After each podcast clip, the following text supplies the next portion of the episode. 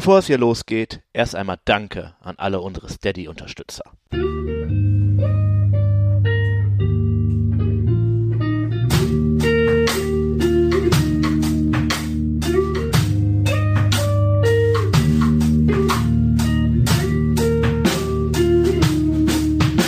Hör die Ringe. Ein unerwarteter Podcast.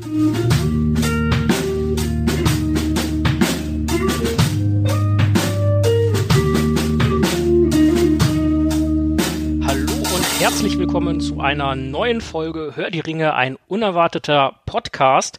Heute wieder bei Tim aus dem Wohnzimmer. Beim letzten Mal waren wir wieder im Grünen Drachen, davor waren wir auf den Tolkien-Tagen und naja, jetzt sind wir Man wieder sagen, wir Tim auf Tour. im Wohnzimmer. Ja, genau. Hör die so, Ringe, äh, demnächst in euren Wohnzimmer. Oh ja, damit können wir, also da, da lässt sich doch bestimmt was machen. Und ähm, ja, wir sind, den Tim habt ihr ja mal wieder einfach dazwischen reden hören, äh, nicht Ich dachte, ich alleine. mache das jetzt hier so als Signature-Move. Also, dass immer du oder jetzt anfangen zu sprechen und nach, ich zähle immer sieben Worte und dann sage ich irgendwas Ich dazu. sag ja nicht, dass ich das schlecht finde. Aber wir sind nicht alleine. Und äh, zwar haben wir mit uns noch den Tobi, der gebannt auf eine Kanne Bier starrt. Hello. Und den äh, lieben Max vom Ringcast, den habt ihr ja sicher beim Ringcast gehört. Und äh, bei uns war er ja auch schon ein paar Mal zu Gast. Äh, lieber Max, cool, dass du es geschafft hast. Schön, dass du da bist. Ja, hallo, freut mich wieder hier zu sein. Ja, die Freude ist äh, ganz unsererseits offensichtlich. Und äh, ja, das ist eine relativ spontane Aktion gewesen. Deswegen hat der Max äh, ja Ascher über unsere Tomaten kein Care-Paket für uns geschickt bekommen, aber er hat uns eben verraten, dass das Bier, was wir heute verköstigen, ähm, von ihm schon mal konsumiert wurde. Insofern vielleicht schaffst du es ja gleich zwei, drei Sachen dazu zu sagen. Ähm, apropos Bier, Jetzt muss ich mich an den Geschmack erinnern. es reicht ja, wenn du sagst, es hat nach Bier geschmeckt und es war in Ordnung oder es war nicht in Ordnung, je nachdem, wie es Ich glaube, es war Hopfen. Hm, das finden wir gleich raus. Und äh, damit würde ich auch direkt äh, mal zum Tobi rüber gucken. Du hast da die Flasche. Was trinken wir denn heute? Wir trinken von der Schwäb Schwabenbrau-Brennerei Dinkelacker. Also hier steht drauf Dinkelacker Schwabenbräu. Äh, das Helle. Oder wie Sie es sagen, das Bier für jeden Tag. Ähm, ja, habt ihr schon probiert? Ich, äh, Ja, ich probier mal. Hier sollten wir das Ganze auf jeden dann. Fall mal.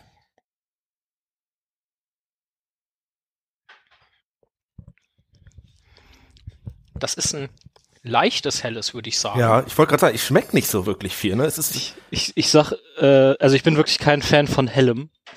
Ist einfach nicht so mein Bier. Äh, ja, aber ich finde es auch. Es hat nicht dieses typische helle, Pro also diesen typischen helle Geschmack und damit finde ich es ganz lecker.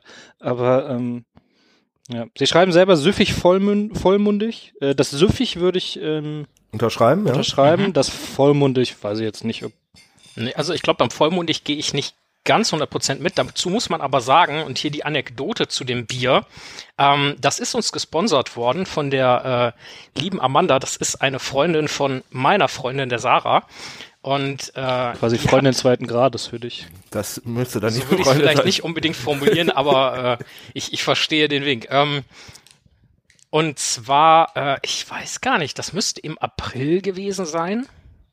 Da war Sarah unten in Stuttgart auf ihrer Geburtstagsfeier und äh, danach haben wir uns dann tatsächlich äh, wir drei, die wir hier sitzen, von äh, Hör die Ringe und äh, Sarah in Frankfurt getroffen, um da Eishockey zu gucken. Und das Bier hat dementsprechend eine ziemliche Reise hinter sich und auf sich genommen, um dann Das ist unser am neues Ende Ding so, ne? Wir Tims nehmen Bier, was Wohnzimmer durch zu halb Deutschland gereist ist. Und dementsprechend passt das Bier auch hervorragend zu dieser Folge. Aha. Ich habe kurze, werden wir äh, das Bier, was wir in Frankfurt getrunken haben, auch irgendwann mal verköstigen? Weil, also, Ja, das machen wir das ja wirklich bitte nicht. wir, wir ich werden ja glaub, noch ich mal hab- Kölsch verköstigen, hatte ich ja irgendwann mal gesagt. Äh, und das machen wir zusammen mit dem Liecher. Und bei welchem Thema? Weiß ich, das machen wir, wenn wir wieder Wings of Power äh, besprechen. Das, Okay. Ich, äh, ja, wir besprechen das mal mit unserem Alkoholtechniker, dem lieben Steffen. Gut, dass der jetzt gerade nicht da ist. Der wird uns vermutlich hauen, wenn wir das besprechen. Ähm, Aber ja, worauf ich hinaus wollte, ähm, das Bier ist sehr lange unterwegs gewesen, ähm, ja, durch halb Deutschland, über viele Stationen, hat es dann letzten Endes hier ins Wohnzimmer gefunden. Das passt logischerweise zu unserem Thema heute. Und, Kommt nur aus äh, dem Süden und nicht aus dem Norden, ne? das, das ist egal. Ah, wir, wir kommen quasi metaphorisch gesehen zum Bier hin. Ne? Ja. Äh, Und deswegen gehen wir quasi aus dem, ja, so Ich richtig mag- hoher Norden Deutschlands ist das jetzt hier nicht, aber Ich mag die äh, Wege, aus dem Norden in den deinem Süden. Kopf gehst. Äh, ja. Ja, Max, kannst du dich noch grob dran erinnern, wie das Bier war? Ich meine, es ist ein Bier für jeden Tag, also Wie war's heute? Also ich habe jetzt mal kurz überlegt, ähm, ob ich wirklich eine Rezension einfach so wie er reagiert, was ich jetzt noch raushau. ähm, ja, wenn ich das, boah, das schau mal, das ist eh ewig her. Also so präsent, dass es jetzt wirklich mir in den Kopf geblieben ist, äh, war es anscheinend nicht. Aber ähm, wo ich jetzt darüber nachgeschaut habe, was äh, die, dass mir in Frage kommt, die Süffigkeit, woran macht man die eigentlich fest? Ja, was bedeutet süffig denn? Also ich, verstehe süffig, das ist aber jetzt mein äh, mein laienhaftes Verständnis immer, als wie viel kann ich davon trinken, ohne dass ich Kopfschmerzen kriege. aber ich glaube, das sehen Bierbrauende irgendwie ein bisschen anders. Also wenn man äh, bei äh, zum Beispiel ähm, beim Victionary nachguckt, ist hier süffig definiert als besonders bei Wein interessanterweise angenehm schmeckend und gut zu trinken. Also wie viel kannst du davon bechern? Ja, ich weiß ehrlich gesagt nicht, ob eine etymologische Verwandtschaft zum Wort saufen besteht. Also quasi saufig, süffig so, ob, oder ob das von verschiedenen Wortstämmen kommt. der ist so süffig, das kannst du den ganzen Abend saufen.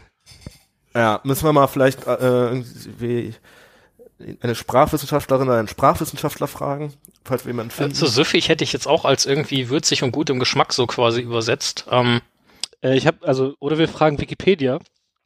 Da steht nämlich tatsächlich wir ausgehend fragen das Internet mehrere Quellen und kriegen dann bei, bei zehn unterschiedlichen, unterschiedlichen Quellen elf unterschiedliche Antworten. Also äh, Wikipedia sagt tatsächlich, ausgehend vom Wortstamm saufen, wurde im 16. Jahrhundert süffig in der Bedeutung trunkliebend dem Trinken ergeben auf die Trunksucht bezogen. Also sind eigentlich die Leute, die es konsumieren, süffig. Ja.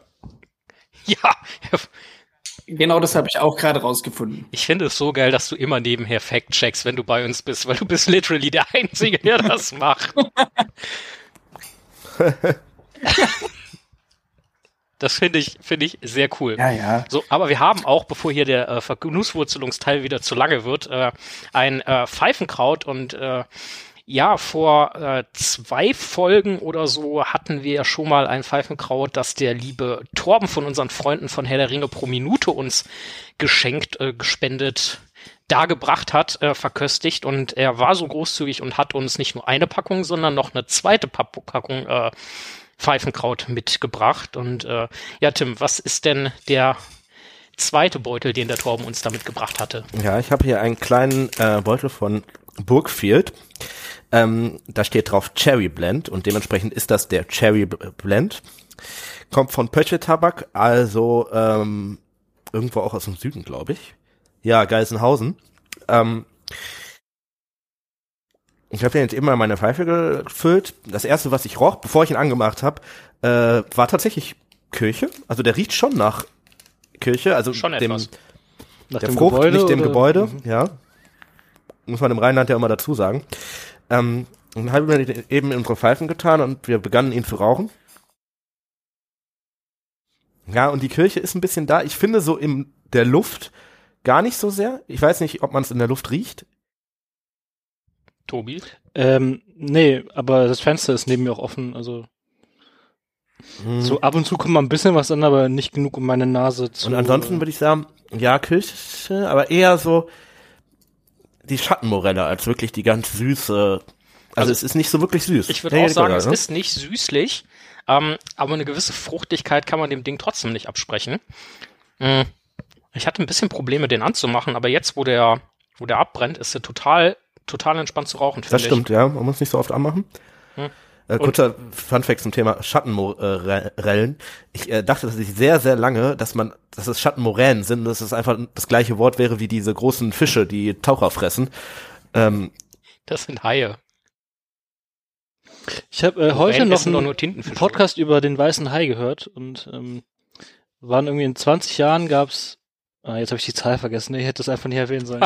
Auf jeden Fall waren es irgendwie vier äh, Haiangriffe im Jahr oder sowas. Ja, mehr Leute durch Welt. herabfallende Kokosnüsse als durch Ja. Haie. Ja. Ja, ja.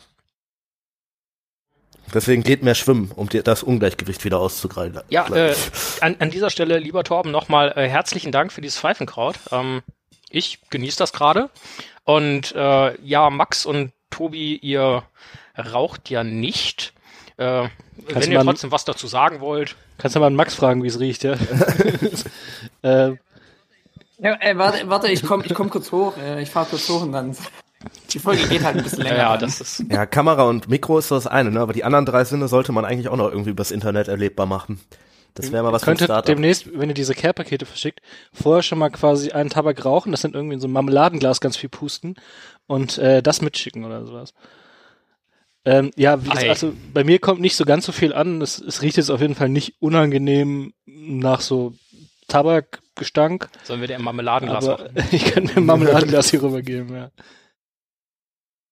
Allgemein finde ich, Pfeife riecht eh nicht so unangenehm. Da finde ich Zigaretten deutlich schlimmer. Persönlich habe ich ja auch eine Pfeife, aber ich rauche sie halt Aha. eigentlich selten. Aha. Ich sag nur die nächsten Tolkien-Tage. Ich werde dich dran erinnern. Oder nicht, weil sowas vergesse ich immer, aber. Ja, ja. Also denk mit dran.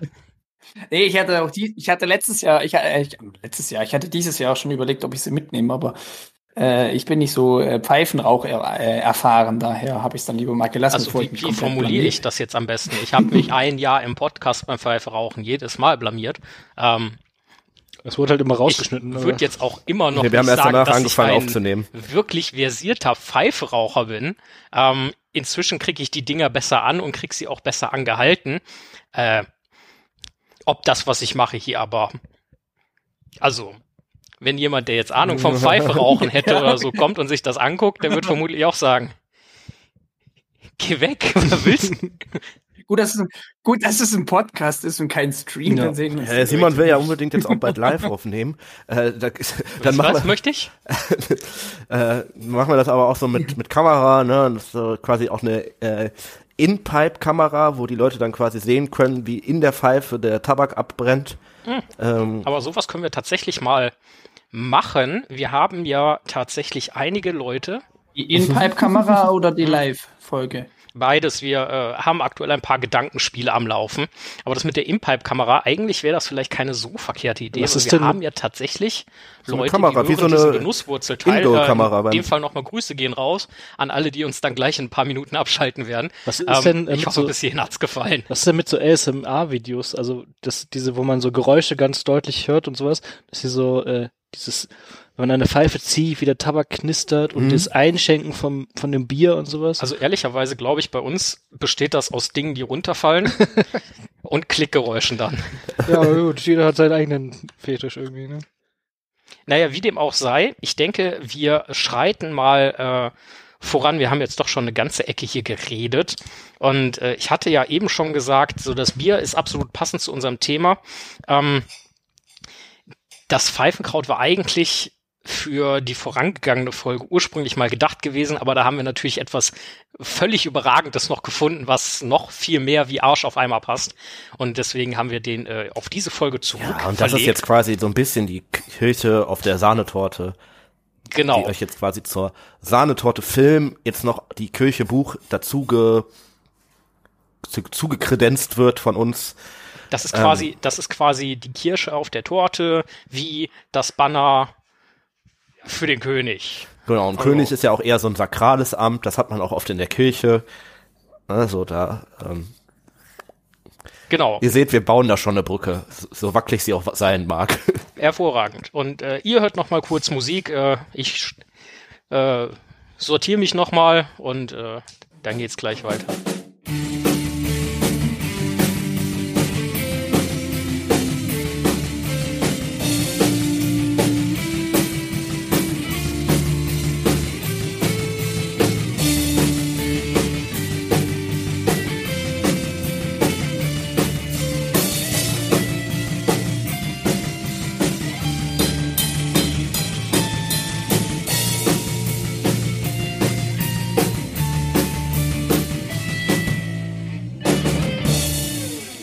Grauen kommen zum Hauen.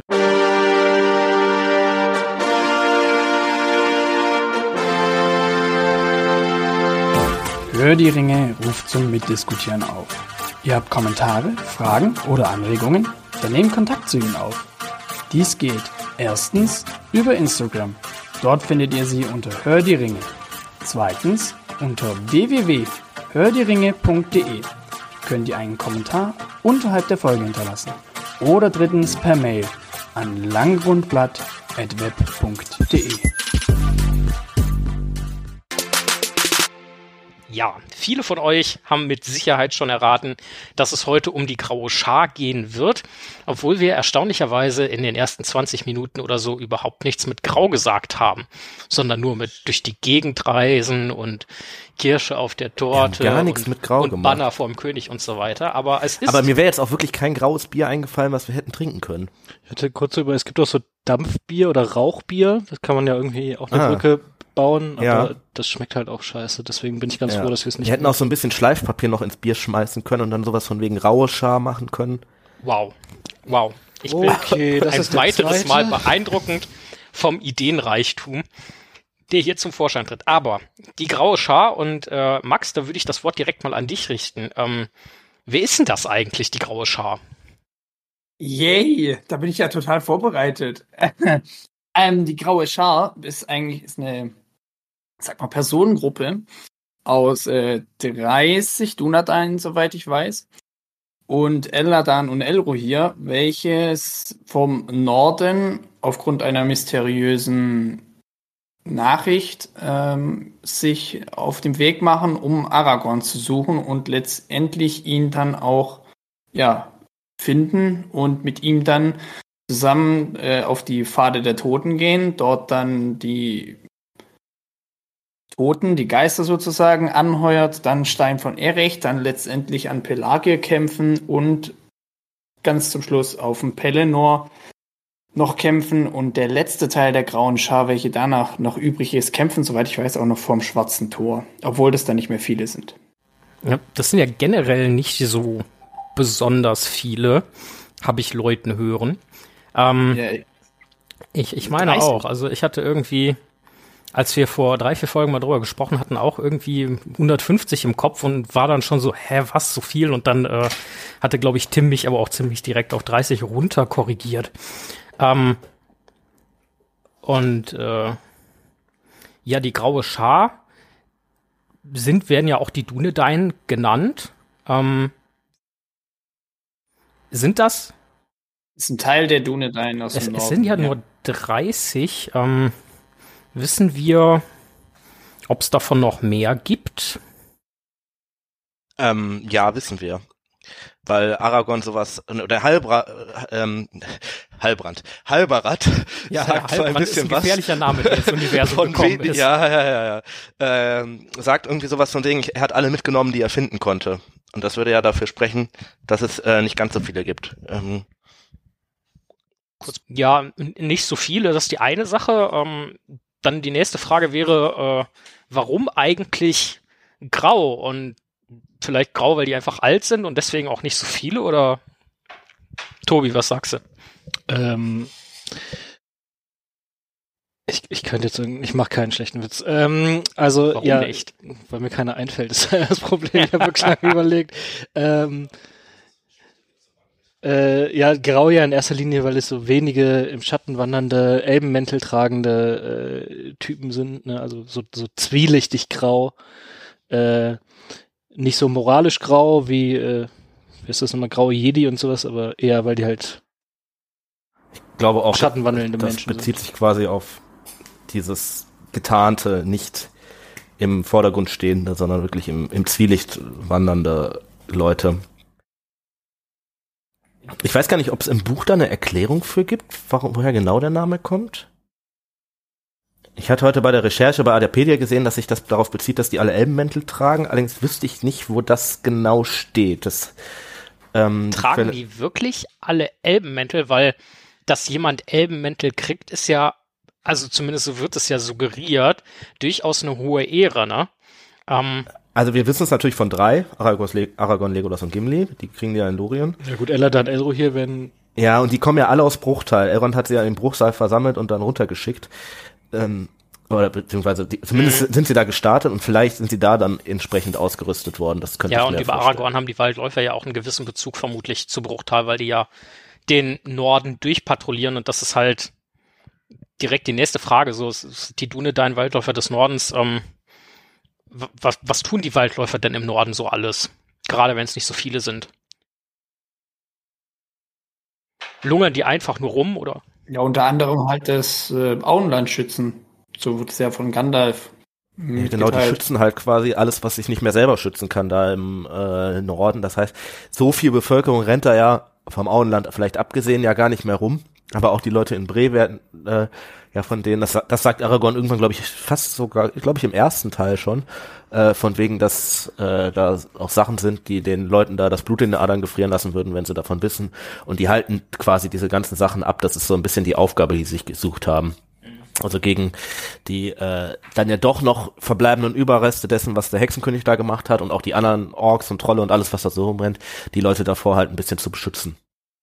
Ja, damit hast du im Endeffekt meine nächste Frage oder anschließende Frage vorweggenommen, nämlich wofür müssen die denn beschützt werden? So, da oben ist ja eigentlich nichts, aber die Überreste äh, von Angmar und äh, Ja, und das ist ja pure Wildnis eigentlich so. Ne? Es gibt ein paar bevölkerte Bereiche es und gibt das ja Auenland ist sicherlich Waage und so da oben. Genau, Und so. ähm, aber das rennt ja da alles rum und das sieht man ja auch eigentlich ganz gut daran, wie als Frodo von Bre nach Bruchteil geht. Das ist ja wirklich, man würde mittlerweile sagen, plattes Land, aber so platt ist das nicht, ne? aber es ist nicht besiedelt, da wohnt niemand mehr äh, und dementsprechend konnten sich diese ganzen gefährlichen Sachen da halt ganz gut ausbreiten und äh, die kommen halt immer mal wieder vom Gebirge runter, ähm, genau, und daher beschützen sie vor allem da die Leute und natürlich das Auenland haben wir schon angesprochen.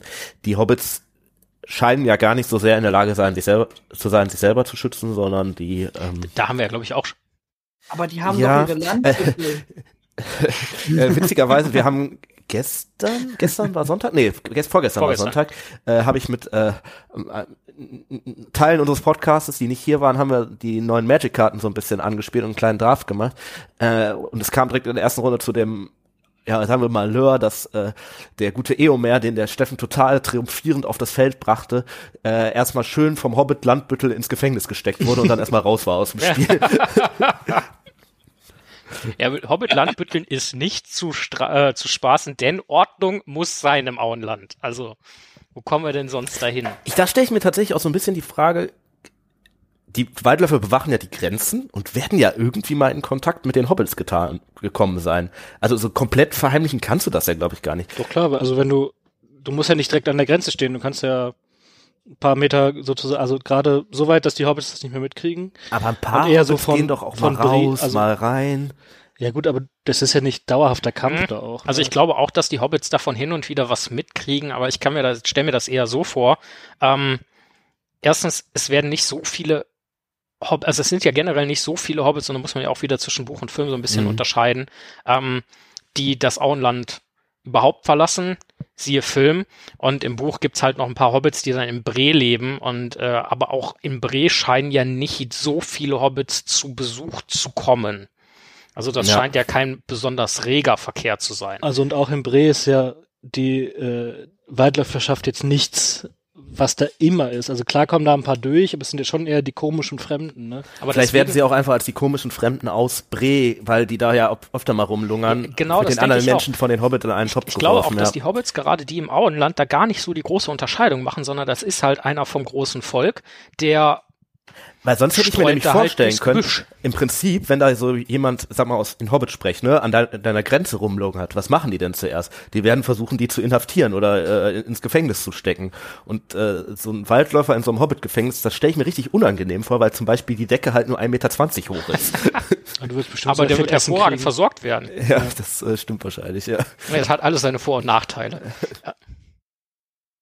Das ist die Frage. Ich meine, ähm, der, okay, gut, das, das sind nicht mehr die Hobbits an der Macht, aber zum Beispiel der Bürgermeister, der wird ja im Gefängnis nicht sonderlich gut versorgt in Augen. Das stimmt im auch, ne? Klar, unter den Bedingungen des, des nennen wir es mal Imperium. äh, Ja. Saruman, ne? Unter, Aber äh, trotzdem, ja klar. Wer weiß, wir, wissen gar nicht so richtig, was die Hobbits mit ihren Gefangenen machen und wie viele sie überhaupt machen. Das kommt so gar nicht richtig Ich vor. wollte schon Ne? meinen, es kann auch sein, dass sie keine Gefangenen machen. Oh Gott, die armen Waldläufer. Deswegen sind das so wenig. ja. Hab schon wieder einen erwischt. Sind an einer ganz heißen Sache auf der Spur. Ja, das, äh, Überall diese Wilderer auf um meinen jetzt hier mal in ein äh, komplett anderes äh, ja, Science-Fiction-Universum zu wechseln. Das ist wie äh, die Ewoks, die dann ihre komischen Fallen aufbauen und dann da irgendwie Ja. Stormtrooper ein, einkerkern. Weil die ja teilweise sehr brutal sind. Da gibt's nicht diese eine Szene, wo der so zwischen zwei Baumstämmen zerquetscht wird. Ich glaube, so ein Ja, dieser Läufer, ne? Äh, ja. Ach so, ah. Ah, ich der hatte im Kopf, dass das ein. Mensch war, dass die ATST. quasi den, den Kopf einfach so. Okay, dann, Ich glaube, dann hätte der, ich weiß gar nicht, Star Wars 6 ist, glaube ich, ab 12, wenn ich mich nicht täusche, ne? Ja. Ich Ja. glaube, das hätte kein, keine Ja. entsprechende Altersfreigabe bekommen. Ja. Wenn da Ich so ein Mensch aber- zwischen zwei Baumstämmen Mhm. zusammengefällt wird. Naja, gut. Ähm, äh, bevor wir hier in, äh, im Skript weitermachen, es wäre mir tatsächlich spontan noch eine Frage eingefallen. Ähm, und zwar, es sind wenige Waldläufer, die auf ein großes Gebiet verteilt sind. Ich kann mir vorstellen, dass die ein oder andere an der einen oder anderen Stelle mal so eine Art befestigtes Lager haben, wo dann vielleicht auch drei, vier gleichzeitig sind und äh, wo sie halt auch immer irgendwie hin zurückkehren und von da aus dann ihre Streifzüge machen oder ihre Patrouillen durch, durch die Wildnis etc. Ähm, was stellt ihr euch vor, wie verständigen die sich? Weil im Endeffekt diese 30 Waldläufer, die ja jetzt nicht mehr um Bre und das Auenland sind, wenn sie halt Aragorn in Rohan suchen und äh, vorher in Bruchtal vorbeikommen. Also die müssen sich ja irgendwie verständigt haben, die müssen ja wissen, so, jetzt ist der Zeitpunkt, dass ich mich auf den Weg mache oder jetzt habe ich die Nachricht bekommen, Fragezeichen. Also ich glaube, dass sie schon Siedlungen haben im Sinne, dass sie Lager haben, dass die äh, zumindest die, sag mal, der kämpfende Teil dieser Bevölkerungsgruppe, ne, weil auch die werden ja Leute haben, die nicht kämpfen können, auch die kriegen ja Kinder und alles, ne? Aber ähm, die werden schon Lager haben, wo die äh, sich aufhalten. Ich glaube auch nicht, dass alle in den Süden gezogen sind, sondern wie ich eben sagte, ne, Halbrad hat ja nur die genommen, die er ähm, bekommen konnte. Ich habe grob in, im Kopf und ich glaube, das stimmt auch noch, dass sie äh, zum Beispiel in Fornost, in den Ruinen, äh, sich ähm, auch aufhalten, zum Beispiel, weil das so sehr, da kann man sich gut hin zurückziehen, das ist recht gruselig, ne, da geht niemand anders hin. Ja, und die auch für, die Orks haben da nicht so das große Interesse dran, weil was wollen die da? Ähm, und sonst denke ich, dass sie auch viel über so Waldläuferzeichen kommunizieren und wahrscheinlich auch, die scheinen ja schon eine Art Struktur im Sinne zu haben, dass sie Anführer haben und so. Die werden schon so wissen, wer so ungefähr wo unterwegs ist. Ja. Also in dem äh, Videospiel äh, Krieg im Norden gibt's ja an der Sahnfurt, also an der südlichen Grenze vom Auenland, gibt's ja eben die, so ein, so ein Waldläuferlager. Ja, ich denke, sowas wird über die, über Iriador verteilt schon Ja. ein bisschen geben. Gut. Da kommt Oh. auch Halberrad vor. Ähm, ja, dann natürlich die Frage, äh, wie ist die Verbindung zu Elrond? Weil letzten Endes so offensichtlich eine Eladan und Elrohir reiten ja auch mit der grauen Schar, dann Aragorn gehört ja eigentlich auch dazu, ist ja der Anführer. Ähm, der hat ja was mit Arwen am Laufen, also Elronds Tochter, der scheint, das ist irgendwie so, ist das familienübergreifend so ein bisschen auch alles? Oder? ähm, ich glaube, dass die Verbindung, also einerseits haben die ja eine ähnliche, wie soll man sagen, Mission, weil beide irgendwie so die, die Bollwerke gegen die Wildnis und das Böse sind. Jetzt Elrond natürlich nochmal in so ein ganz bisschen anderer Ecke und so. Ähm, aber ähm, prinzipiell sind ja irgendwie alles die so Leute, die dieses Gebiet da ganz groß gezeichnet jetzt sichern. Und andererseits, also Elrond hat halt quasi deren Oberchef äh, aufgenommen und großgezogen, so, ne? Der wird Ja, schon und mit denen in Verbindung stehen. Bruchtal wird ja irgendwann auch so ein bisschen zum sag mal, Bewahrer der ganz, des, des Restes von diesem Arnor-Reich. Also da werden die Mhm. Erbstücke aufbewahrt. Ich weiß gar nicht, Aragorn scheint nicht der Einzige zu sein, der da aufgezogen wurde, sondern es scheint so ein bisschen schon auch mit denen davor passiert zu sein. Und ist sicherlich, ist Bruchtal auch so ein bisschen Rückzugsort für die, wenn es jetzt mal in der Wildnis ganz schlecht läuft, dass die da zumindest vielleicht nicht permanent sind, aber Also was ich mir einen gerade- Anlaufpunkt haben. Was ich mir gerade denke, wenn die da zum Teil aufgezogen werden, warum heißt das Ganze dann Bruchtal und nicht Bruttal? Ich gl glaube, die, ähm, da, Das war der Oh dritte. Gott. da sitzt gar nicht so Elrond auf denen drauf und äh, wärmt die. Ja, Ich glaube, ja, Waldläufer schlüpfen auch gar nicht aus Eiern. Also, Aber der ich muss sich ja auch um seinen. Wasserpark kümmern oder loszureiten, um Aragorn sein äh, Schwert zu bringen im Film nochmal äh, mit dem Hinweis darauf, ne, wenn ich finde dich überall, wenn du mit meiner Ja, Tochter also irgendwas Aaron Falsches scheint im machst. Film tatsächlich die graue Schar sehr zu ersetzen, ne? Der ist sehr, äh, der ist quasi die graue Schar im Film. Er geht nur nicht mit auf die Pfade der Toten, weil das ist natürlich nichts für ihn. Nee, der ist ja auch schon ein bisschen älter und dann im Gebirge rumkraxeln so. Ähm, ja. Mm, Dann, ja, die graue Schar reitet ja letzten Endes los, um Aragorn in Rohan zu suchen.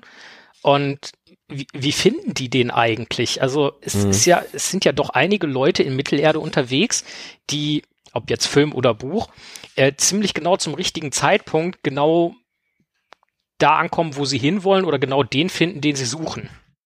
Er ist ja schon ein Weg darunter, ne? Im, im, im Buch irgendwann ähm, kommt ja die Szene, wo die quasi auf die äh, ja dann Theoden-Gruppe treffen. Ähm, und da fragt, ich weiß nicht, Eomer oder sowas bestimmt, äh, jemand, ja, was macht ihr in Rohan oder sowas? Und dann sagen die, ach, wir sind in Rohan, das ist gut, da wollten wir hin. Ja. Also es ist wirklich einfach Stimmt.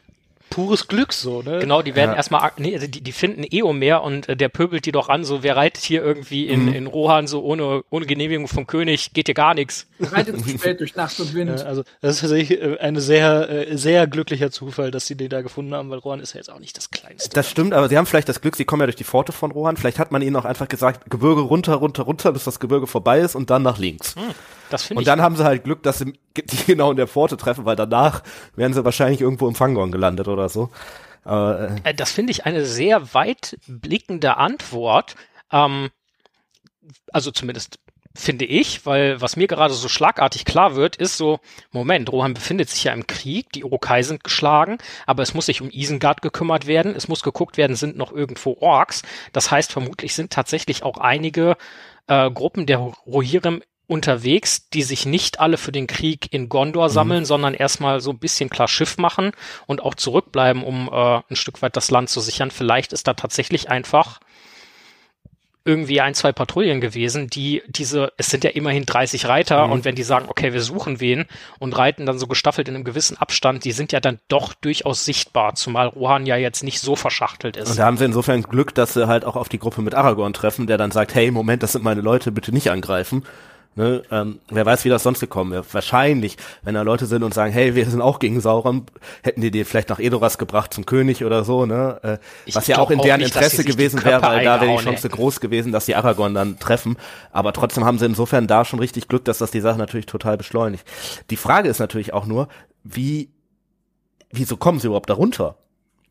Also, ähm, ja, weil auch auf die Idee muss man ja erstmal kommen, da äh, sich auf den Weg zu machen. Das ist ja jetzt auch nicht so naheliegend, ne? dass sie sagen, hey, Aragorn ist weg, ja, wir folgen dem jetzt mal.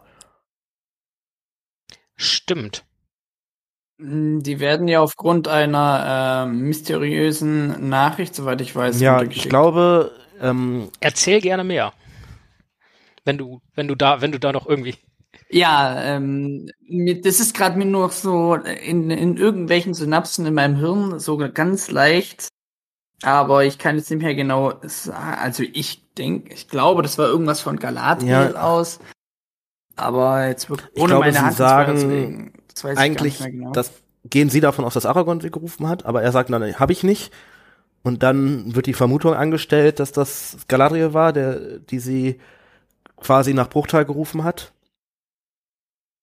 Wobei das natürlich ähm, als Vermutung, glaube ich, formuliert wird. Nur die Frage, wie das oft bei Tolkien so ist, wenn so Vermutungen in den Mhm. Raum gestellt werden, dann sind die oft auch so ein bisschen für wahr zu nehmen und als äh, Erklärung, das gar nicht so richtig offen bleibt, ob es das jetzt wirklich war. Ja, aber das ist gut. Ähm, wir nehmen das jetzt einfach mal komplett für bare Münze. Äh, wir verbrennen auch keine Hände, wenn es nicht stimmt. Äh, ich denke, das ist ein hervorragender Kompromiss für diese Situation hier. Müsste sein, ja. Ähm, dann äh, anschließend, das, da haben wir in, in vorangegangenen Folgen über die letzten, keine Ahnung, zwölf, zwölf bis 15 Monate oder so bestimmt mal immer wieder gesagt, so wie kommt die Person dahin, wie kommt jene Person dahin, jene Gruppe etc. Haben die nicht eigentlich auch Angst vor Saruman? Weil Sarumans Verrat ist ja bekannt, aber Sarumans Fall, wie weit ist der schon irgendwie nach Bruchtal oder Lorien oder in die, in die Nordlande oder so durchgedrungen? Das kann ja, es ist ja ein paar Tage her. Nee, Ich denke mal, das geht relativ schnell. Aufgrund von Galadriel, Aber Gandalf, glaubst du, also ich glaube, wenn sie, da wo sie losreiten, können sie das doch noch gar nicht wissen. Wie viele Tage brauchen die darunter? Also, Naja, je nachdem, ob sie schneller ja, sind. Boromir hat ja irgendwie auch so dummerweise sein Pferd irgendwo dann verloren, der Trottel. Aber wir wissen ja zum Beispiel von Gandalf, dass er aus Rohan nach Bruchtal reitet, als er von, von Saruman entkommen ist. Im Buch, Und- ja. Genau, ähm, und das dauert, glaube ich, genau sicher bin ich mir nicht, aber ich glaube sechs, sieben, acht Tage sowas, bis er dann ist. Und da wird schon gesagt, dass es halt, weil Schattenfell so schnell ist, ne, und der so. Ja, aber, aber generell, generell. Und das heißt, sie brauchen, ja, sagen wir mal, mindestens zehn Tage von da oben nach unten. Und so lange ist das nicht her. Die sind, kommen doch gerade erst aus Isengard. Das ist ein, zwei Tage her, dass äh, Saruman gefallen ist. ich meine auch, das Also- ist keine Woche her, meine ich. Ja. Ähm, ein bisschen Angst müssen sie insofern eigentlich schon fast gehabt haben, weil ähm, ich finde diese Zahl mit diesen 30 Leuten immer so ein bisschen äh, ja skurril, weil also die haben jetzt nicht 30 Leute mitgenommen, weil 30 Leute irgendwie im Krieg den großen Unterschied machen. Auch wenn das natürlich irgendwie alles sehr fähige Krieger und sowas sind. Aber Da 30 kann man ist schon jetzt von nicht die, Elite-Truppe reden, ne? Also ich glaube, die machen schon. Ja, also ja, aber das, die entscheiden nicht, ob die Schlacht gewonnen ist oder nicht. Wenn du Zumindest nicht alleine, ne? Wenn du Genau, vielleicht ja. die in eine bestehende Armee reinbringst, können die da vielleicht mit irgendwelchen Ja. taktischen Fähigkeiten und so. Äh, Ne? aber das bedeutet, deren Hauptaufgabe ist ja echt dieses Überbringen von dieser Botschaft und von mir ist noch von dem Banner und so. Ähm, und dafür hätten halt auch eigentlich drei gereicht, wenn du auf einem völlig sicheren Weg unterwegs gewesen wärst, quasi. Also Also meinst du, dass es so viele sind, weil damit, weil sie sicher gehen wollten, dass sie auch unten haben sie- ankommen? Genau, ja. so viele wie möglich mitgenommen einfach. Ja, das ist ein interessanter Gedanke. Und vielleicht dann im zweiten Schritt, weil sie denken, ähm, sie sch- überbringt ja diese Botschaft, von wegen Denk an die Pfade der Toten, weil sie dann auch davon ausgehen, dass sie darüber gehen. Und auch da ist ja vielleicht ein gewisser Schutz auch äh, notwendig, ne? dass sie deswegen denken, wir müssen 30 Leute sein. Oder also so viele wie es geht, heißt das ja in dem Fall. Ja, ähm, gerade wenn man das mal unter dem Aspekt, ähm, also da, dazu vielleicht mal noch klein eingehakt, so äh, offensichtlich, ihr hört das jetzt, wir reden über die graue Schar, die kommt im Film ja eigentlich gar nicht vor. Das heißt, wenn ihr nur die Filme gesehen habt, hätten wir vielleicht vorher sagen können, ähm, wir reden quasi über etwas, was nur im Buch vorkommt, im Film mal so grob erwähnt wird. Ähm, aber eigentlich nicht stattfindet. Äh, ganz wichtig ist ja, das große Banner, was Halbarat mit sich führt, um es Aragorn Schrägstrich König Elessar quasi zu bringen. Und das soll natürlich auch nicht in Feindeshände fallen. Und das ist natürlich auch eine psychologisch ganz wichtige, ja, ich sag mal, Reliquie oder so, dass da klar ist, so hier das Banner des Königs der Menschen. Ähm, Es dient halt schon allein darauf, dass wenn du Schlacht. dann in, bei Minas Tirith in, in die Schlacht quasi segelst, dass dich Und- nicht die eigenen Leute auch noch dann angreifen. das und in Minas Tirith vielleicht auch so ein bisschen, ähm, ich weiß nicht, äh, wie das jetzt bei den Elben zum Beispiel hinsichtlich Denethors oder so be beurteilt wird, aber Denethor ist ja Truchsitz, Aragorn ist der eigentliche König. Das bedeutet, wenn Aragorn nach Gondor und nach Minas Tirith kommt, hat er sofort Anspruch auf die Königswürde. Ähm, und wenn dann die Dunedain auch noch aus seinem Volk, also auch altes numenorisches Blut noch, ähm, mit diesem Banner runterkommt, dass das vielleicht auch da einfach nochmal die Symbolik ist. So hier ist das wiedergeschmiedete Schwert, hier ist der Erbe Gondors, hier sind seine, hier sind seine äh, Leute auch, ne? seine Leute, hier ist das Banner. Ähm, Das kommt natürlich auch noch zu, dass ja, Hier ist mein Volk. Schaut, diese Das und sind wir sind 120 jetzt Leute. König. schon auch 25 Leute, die bezeugen können, dass das der König ist. Ne? Also das Ich weiß wirklich nicht, wie viel Aussage das vor Gericht hätte, wenn da 25 Leute, die sich auf jeden Fall abgesprochen haben, ja, aber das ist Aber ja da eine fällt- andere Wirkung, als so- ob da jetzt eine einzelne Da fällt Person mir so viel ankommt Böses zu ein. oder äh, ne, also das ist schon von der Wirkung was anderes, ob du deine Leute noch mitbringst und zeigst, hey, hier hier ist noch eine irgendwie Also was, was, gewesen. was, was ich was ich gerade denke und äh, ich, ich im, im Notfall schneiden wir das, was ich jetzt sage, raus. Ähm, aber ist nicht vor ungefähr vier fünf Monaten äh, der der zukünftige König Deutschlands mit noch irgendwie so knapp 30 Leuten festgenommen worden? ähm, also ja, ich glaube so das Beste zu sagen, ich bin hier äh, König von bla bla bla und das sind meine Leute. Uff. Ja, ähm, äh, naja, das, das nur so am Rande, aber äh, gut.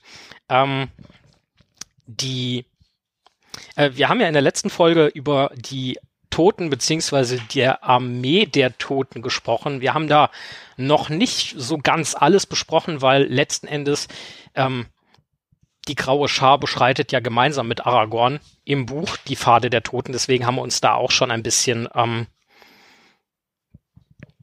bisschen zu unterhalten, aber jetzt halt auch ein bisschen was aufgespart. Und da würde ich gerne noch mal so ein bisschen zurückgehen. Und zwar, äh, was wir, glaube ich, nicht angesprochen hatten in der letzten Folge. Es gab ja schon jemanden, der die Pfade der Toten vor Aragorn und der grauen Schar beschritten hat. Ähm, wer war das denn? Ähm, das war Und äh, wie ist die Person gestorben? So viel als Spoiler direkt mal vorweg. Also die Person hat es nicht überlebt. Äh, es sind die Pfade der Toten, nicht die Pfade der Lebenden. Ne? Ähm, das ist äh, Baldur, das ist Bregos Sohn. Jetzt ein bisschen in die Geschichte rein. nicht ähm, das Pferd. Nicht das Pferd, genau, aber das ist nämlich zum Beispiel, kurzer Funfact, wenn man den Film sieht, sagt Aragorn irgendwann zu dem Pferd, dein Name ist königlich. Das bezieht sich halt auf Brego, das ist der zweite König von Rohan, also der Sohn des, der Person, die es quasi gegründet hat. Ähm, und die hat, jetzt kurze Geschichtsstunde, die hat äh, ja, die, die Goldene Halle gebaut ähm, und dann gab es irgendwie so ein Einweihungsfest und alle waren irgendwie schon ein bisschen angetrunken ähm, und dann hat der Sohn des Königs, in dem Fall Baldur, dann äh, in so einer Schnapsidee dachte sich, was mache ich? Ach, ich, ich schwöre einfach mal ein Eid. Äh, ich habe von diesen Faden der Toten gehört, ich gehe da mal hin. Und dann äh, hat er das halt tatsächlich gemacht und war nie wieder gesehen, bis halt Aragorn die dann äh, bestreitet, weil wenn man dann später im Buch äh, weiterliest, irgendwann finden sie ja auf den Faden der Toten ein Skelett, was sich ähm, äh, was sich da in diese Tür gekrallt hat. Und äh, das ist sehr wahrscheinlich halt eben diese Person, die da ähm, ja verendet ist. Wie sie konkret gestorben ist, lässt sich, glaube ich, schwer sagen. Ich schaue gleich gerne nochmal die genaue Beschreibung nach. Ich habe was von einem Sturz gelesen. Ja, sie hat, glaube ich, auch irgendwas gebrochen, laut Irgendwie Aragorn. vom Pferd gefallen und dann. Äh, wenn ich kurz einhaken kann. Immer. Ähm, soweit ich weiß, äh, hat sie eine schartige, also ein schattiges Schwert, dass es so aussieht, als hätte sie noch mit letzter Kraft gegen die Wand geschlagen. Und die Hände waren auch, soweit ich weiß, in der Wand festgekrallt und Aragorn fasst ihn auch nicht an, sondern setzt sich nur neben ihn hin.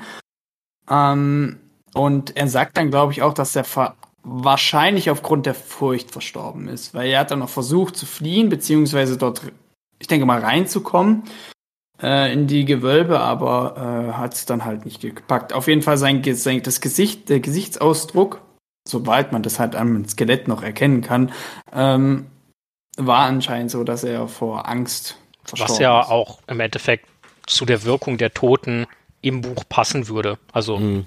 genau. Die ist ja sehr, deutlich psychologischer, als Ja. äh, sie das in, im Film dann doch ist. Ja. Ja. die müssen ja wirklich sehr, sehr entsetzlich sein irgendwie. Also wenn man es also wenn man es genau nimmt, war, der, war doch dann Bre äh, Brego? Baldur. Brego ist der, ist der Der- Vater, ja. Baldur, Baldur, Baldur, der, der, der, der, ähm, der äh, Enkel von Ja. Eor, Mhm. oder? Das ist der Sohn des Sohns, ja. Mhm. Okay, gut. Ja. Ähm, ein äh, Geschlecht, was letzten Endes dann doch irgendwie doch ein Weilchen überdauert hat, obwohl das ein oder andere Husarenstück dabei ist. Wenn du der Ja, ich glaube, Sohn dass es bist, der älteste Sohn war. Ähm, das tun wir den Faktencheck. Dieses da, dazu vielleicht noch mal einfach dieses der Weg ist versperrt. Ähm, warum warum konnte Baldur den nicht ordentlich beschreiten, einfach weil er wirklich keine Handhabe hatte und die Toten ihn zu Tode erschreckt haben. Ähm, und bei Aragorn und der und der grauen Schar äh, funktioniert das gut, weil äh, die Toten ja selber irgendwie alt und grau und und und wabern und dann kommt halt der Erbe Gondors mit mit seinen Leuten und Das war sagt der so, hier. älteste Sohn. Hm? Das war der älteste Sohn. Ah, okay. Ähm, d- weil ich glaube, also im Buch ist es ja so, Aragorn, der betritt die auch nicht. Der geht auch nicht da durch, wo Bal, wo äh, Mhm. Baldur. Wie heißt er jetzt? Baldur, gell? Genau, hier irgendwie mit dem Namen Problem. Ähm, der geht da nicht durch, da sagt er dann sogar noch extra, aber dies ist nicht mein Weg. Und dann ruft er die ja an, dass er, dass sie zu Hilfe, dass sie zu ihm zur Hilfe kommen sollen, um den Schwur zu erfüllen. Also er geht gar nicht dort rein, wo das ist ein Baldur rein wirklich wollte. guter Hinweis, weil ich bin mir relativ sicher, dass wir das tatsächlich in der Folge über die Toten nicht erwähnt haben. Das ist äh, wahr. Das ist richtig, ja. Also äh, Aragorn scheint tatsächlich zumindest diese Stadt der Toten da nicht so wirklich betreten zu wollen, sondern er will nur die Leute, ne? Hm? Ich meine, es ist ja auch irgendwas von einem, von einem alten, sterbenden Mann oder so überliefert, der da noch irgendwie was, was, was, was murmelt und dann äh, Ja, das gehört zu dieser quasi Baldur-Geschichte. instant Ähm, stirbt, als Baldur da ankommt. Daher so, kommt ne? dieser Schwur, der hat, ähm, die haben ja dann quasi das Land neu besiedelt und der hat dann quasi, ist da auch dahin geritten, wo die Pfad der Toten quasi starten und äh, hat dann da so einen alten Mann getroffen, der da halt vor der Tür saß und dann diesen Satz mit sprach mit, der Weg ist versperrt, die Toten haben ihn angelegt und so weiter. Ähm, und dann drauf irgendwie direkt gestorben ist, weil er hatte seinen Zweck ja erfüllt. Ne? Ähm, und dann ist Baldur erstmal zurück zur Ha- äh, Halle und dann bei dieser Feier kam daher diese Idee, das äh, näher zu erkunden. Verdammt, dazu hätte ich eigentlich noch was nachgucken wollen. Das ist mir aber, also mir einiges entfällt, leider entfallen. Ähm, ich weiß nicht, ob ihr den dritten Indiana Jones Film kennt. Ich müsste sein, der Welcher letzte? Kreuzzug oder so. Ähm, Ist das und der mit rennt- der Bundeslade? Nee, ne? Nee, das der- mit der Bundeslade ist Den der- habe ich gestern noch gesehen. Der Ah, mit der Bundeslade ja. ist der erste. Nee, im dritten, äh, das ist der mit seinem Vater, wo er den in Österreich aus Nazi-Gefangenschaft befreit Ah, und wo sie dann ähm, irgendwie ganz ist der genau, mit dem darauf Kelch wollte ich hinaus, weil da hast du ja auch den Gralswächter dabei Mhm. und äh, nachdem äh, das da gelaufen ist, löst sich dieser uralte Kreuzritter ja auch auf. Ähm, ich wollte jetzt gucken, ob das äh, quasi tatsächlich in die Gralssage irgendwie reingehört oder, oder nicht. Ähm, und ob das so eine ähnliche Geschichte ist. So, Du meinst, weil- das weil könnte die wie Inspiration lange, dafür wie lange nach sein. den Toten, also oder wie lange nach Isildurs Fluch, in dem Fall den Fluch, den er ausgesprochen hat und nicht der Ring, der ja so als Isildurs Fluch betitelt wird. Also wie lange saß denn der alte Mann da? Wer war das? Gehörte er zu dem Volk? War das vielleicht der letzte von diesem Volk? Da haben wir in der Folge über die Job Toten der nämlich Welt. auch nicht drüber gesprochen, fällt mir gerade Also so auf. Müsst, das ist halt 2500 Jahre nach den Ereignissen des letzten Bündnisses, wo Baldur das Also so wo macht. kommt ne? der alte Mann daher und warum stirbt der quasi dann, nachdem, nachdem Baldur da ankommt? Ja, manchmal ist das ja so, dass Leute noch, noch was sagen wollten und sich denken, ja, jetzt kann ich nicht sterben, bis mal jemand kommt und mich fragt. Boah, ich kenne so ein, zwei Personen, vielleicht bin ich einer davon, ähm, wo ich mir auch vorstellen könnte, nee, ich brauche hier aber das letzte Wort und deswegen sitze ich das so lange aus, bis irgendjemand kommt, der sich das bereitwillig anhört. Ja, vielleicht ist es auch tatsächlich gar keine lebende Person, sondern auch das ist ein Geist, der halt wirkt wie eine Person. Also auch das wäre ja denkbar, dass das quasi eine Art besessener Körper oder was auch immer ist, ähm, weil 2500 Jahre ja jetzt doch das normale Lebensalter eines durchschnittlichen Menschen, sagen wir mal, um das 250-fache äh, übersch äh, nee, um das 25-fache fache, äh, überstreiten und das ist jetzt schon großzügig gerechnet, weil normalerweise Mhm. wird ein Mensch ja jetzt auch nicht im Durchschnitt 100 Jahre alt. Ähm, aber vielleicht ist das so einer. Vielleicht ist das auch, also wir wissen natürlich, die, die äh, Dunedain sind besonders langwierig. Vielleicht ist das auch Isildur gewesen, der dann doch irgendwie nicht im Fluss ist und dann darunter getrieben wurde und äh, sich dann davor gesetzt hat, um Leute zu warnen. Äh, oder dass nicht irgendwie ein falscher Erbe kommt. Oder wollte er vielleicht verhindern, dass die Toten befreit werden, weil er so sauer auf die war. All das ist ja äh, möglich, aber nicht wahrscheinlich.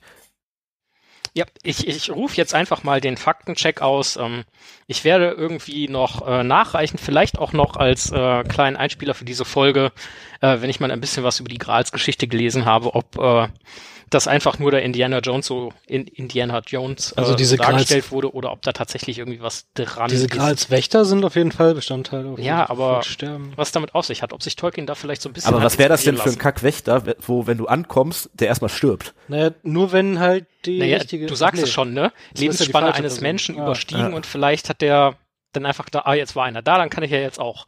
Ja, weil in dem Fall hätte sie ja eigentlich warten müssen, bis Aragorn kommt. Eigentlich ja. Gut, ich merke schon, ich habe ein Fass aufgemacht, ähm, deswegen würde ich sagen, wirklich das direkt mal wieder. Ich habe also, gerade, direkt wieder, Joe, ich muss ganz Ja. kurz, ich habe gerade Gralswächter gegoogelt und jetzt äh, ist der zweite Link, der einem vorgeschlagen wird, ist von jesusschule.de. Äh, wie man, da kann man Gralswächter werden. So ein, so ein Online-Kurs. Okay, dann wi- wissen wir, wer da gesessen hat. ähm, Ja, also das ist vielleicht dann doch was. Äh, Kann man dann auch sagen, deine Wahl. äh, ich, ich machte ja letztens schon ein schlechtes Wortspiel mit dem äh, ursprünglich genam, äh, geplanten Namen des äh, Podcasts Smalltalk. Äh, und an der Stelle wären dann die Waldtäufer ja tatsächlich äh, auch wirklich eine Option. Also, das, ja. Und äh, der arme Mensch hat dann nicht gewartet, bis Aragorn kam. Ne? vielleicht gab es auch eine Verwechslung, ja, genau. Ähm, Ach, daher kommt Ja, es. ja. Ja, Tim hat das angestoßen. Ja, gut, äh, äh, ich bin, ich bin, ich bin ja in dem in Discord drin und ich wundere mich die ganze Zeit. Ja, Was zur Hölle? Ja, das geht darauf zurück, dass äh, der äh, Seppel vom Smalltalk und äh, der Thorsten von äh, Hör die Ringe am äh, letzten Abend am Lagerfeuer ähm, sich mit Korn ziemlich die Kante gegeben haben. Und bei jedem Mal, wo sie was tranken, sagten sie einen anderen Kornspruch. Und ungefähr 10% waren schlecht und 90% waren sehr schlecht. Genau. ja. Ähm, Tim hat das Ganze dann nochmal da aufgewärmt. Aber gut, ähm, vielleicht, das ist ja auch eine Sache. Also äh, gehen wir nochmal zurück. Äh, Eladan und Elrohir, die Zwillingssöhne von Elrond, machen, glaube ich, im Buch in Elronds Auftrag Aragorn nochmal darauf aufmerksam, dass er die Pfade der Toten nehmen soll. Wenn ich das richtig im Hinterkopf habe. Ähm, und wir hatten in der Folge über die Toten ja auch gesagt, dass Elrond vermutlich einer von denjenigen ist, die wirklich wissen, doch an diesem Fluch, den Isildur da ausgesprochen hat und an diesem verfluchten, verdammten, toten Volk, äh, da ist etwas dran. Wir hatten gesagt, für die Menschen ist es dann vermutlich über die Jahrtausende eher ins Reich der Legenden gefallen. Ähm, aber es gab ja in Arnor ähm, Malbert den Seher und der hat da ja eine äh, Vorhersage gemacht. Inwieweit glaubt ihr, äh, oder ich glaube, Tobi, du hast gerade das Buch, magst du das einfach mal vorlesen? Das äh, kann ich gerne machen. Ähm, okay. Also sprach Malbet der Seher in den Tagen Arveduis des letzten Königs in Vornost, sagte Aragorn. Über dem Land liegt lang der Schatten. Flügel der Finsternis strecken sich westwärts. Der Turm bebt, den Königsgrüften naht das Gericht. Die Toten erwachen, am Stein von Erech stehen sie wieder. Denn die Stunde ist da der Wortbrüchigen, und sie hören das Horn in den Bergen hallen. Wessen Horn? Wer wird sie rufen, das vergessene Volk aus grauem Zwielicht? Der Erbe des Mannes, dem einst sie schworen. Von Norden naht er, Not treibt ihn. Das Tor zum Pfad der Toten wird er dich schreiten. Ähm, ja, also Elrond wird diese Vorhersage mit ziemlicher Sicherheit gekannt haben. Äh, Tim, du hattest, glaube ich, die Vermutung in der letzten Folge geäußert, dass irgendwo in Archiven in Bruchtal die vermutlich auch nochmal verschriftlicht quasi da liegt. Ähm, glaubt ihr, das ist dann wirklich in den Kopf geschossen und daher kommt dann der Wink von Elrond, der sagt, ey, passt mal auf, äh, sagt dem, sagt dem alten Waldläufer da, äh, der muss da hingehen, der muss da durchgehen. Und ist das vielleicht auch so ein bisschen mit Prophezeiung erfüllen gemeint? Im Film kommt ja, glaube ich auch, ne, als er im Zelt sitzt äh, in, in Dunhag, Elrond mit Aragorn, wo er sagt, so hier, jetzt ist es Zeit, hier dein, dein Schicksal in die Hand zu nehmen und zu erfüllen und, und so weiter und so fort. Ähm, glaubt Hm. ihr, das kommt daher?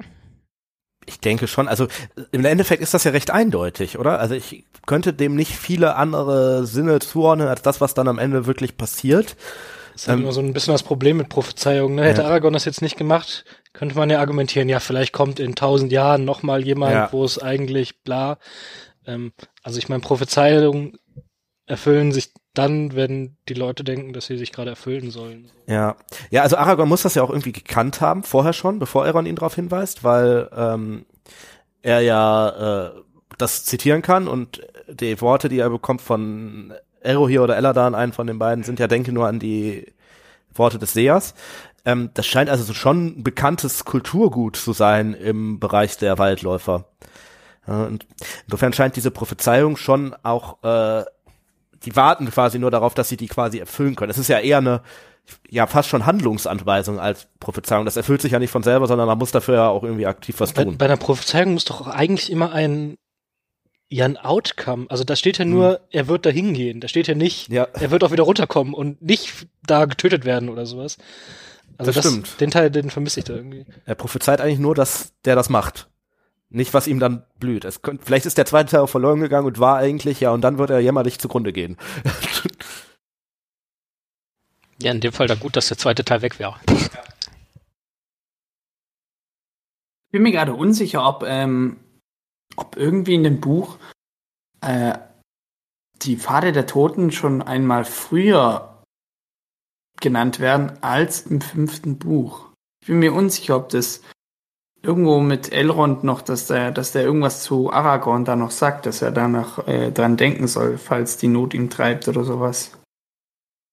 Ich bin mir gerade wirklich unsicher, ob ich mir das jetzt nur äh, einbilde Ich hätte oder es ob nicht das im Kopf, aber ich will dafür meine Hand jetzt auch nicht im Feuer legen. Warum will heute eigentlich niemand seine Hand ins Feuer legen? Was Ja, soll das ist denn immer das? eine dumme Idee, ne? Aber ja, Check. ich glaube, dass das die Idee erst im fünften Buch aufkommt. Aber ich könnte es mir halt insofern erklären, dass er ähm, ja also dass als Tolkien das Buch geschrieben hat, äh, das erste Buch ja deutlich früher geschrieben wurde als das fünfte und im- gerade als das, das Kapitel mit vor der grauen Schau, wir haben da im Dunnar-Kapitel drüber gesprochen, ähm, geschrieben wurde, gab es ganz verschiedene Möglichkeiten, was passieren sollte und die Fahrer der Toten tauchten ja erst gar nicht auf. Hm. Und das heißt, wahrscheinlich ist die Idee erst so in dem Bereich, wo wir gerade standen, im Schreibprozess entstanden. Und das würde ja dafür sprechen, dass Guter im Gedanke, ja. Bruchteil da noch keiner Gedank äh, keiner Ideen von hatte. Ja. Ähm, dieser Stein von Erech, welchen Sinn hat der? Welche Bedeutung hat der? Weil irgendwie, er wird halt da erwähnt, ne? Da, da treffen die sich dann ja am Ende auch, also sprich Aragorn, die Graue Schar und die Armee der Toten. Ähm, was ist, ist das irgendwie ein fancy Stein? Ist das ein magischer Stein? Hat der eine rituelle Bedeutung? Warum der Stein von Erech? Und warum wissen die Leute auch, das ist der Stein von Erech? Weil so mega groß ist der jetzt nicht. Und ich meine, der ist ja auch im Gebirge. Also, da gibt's ja wohl einige Steine, oder? Ich glaube schon, dass das irgendein bearbeiteter Stein ist, dass das jetzt keiner, also dass das nicht einfach irgendein Kieselstein ist, den sie da gefunden haben, und gesagt haben, das ist jetzt der Stein von Erech.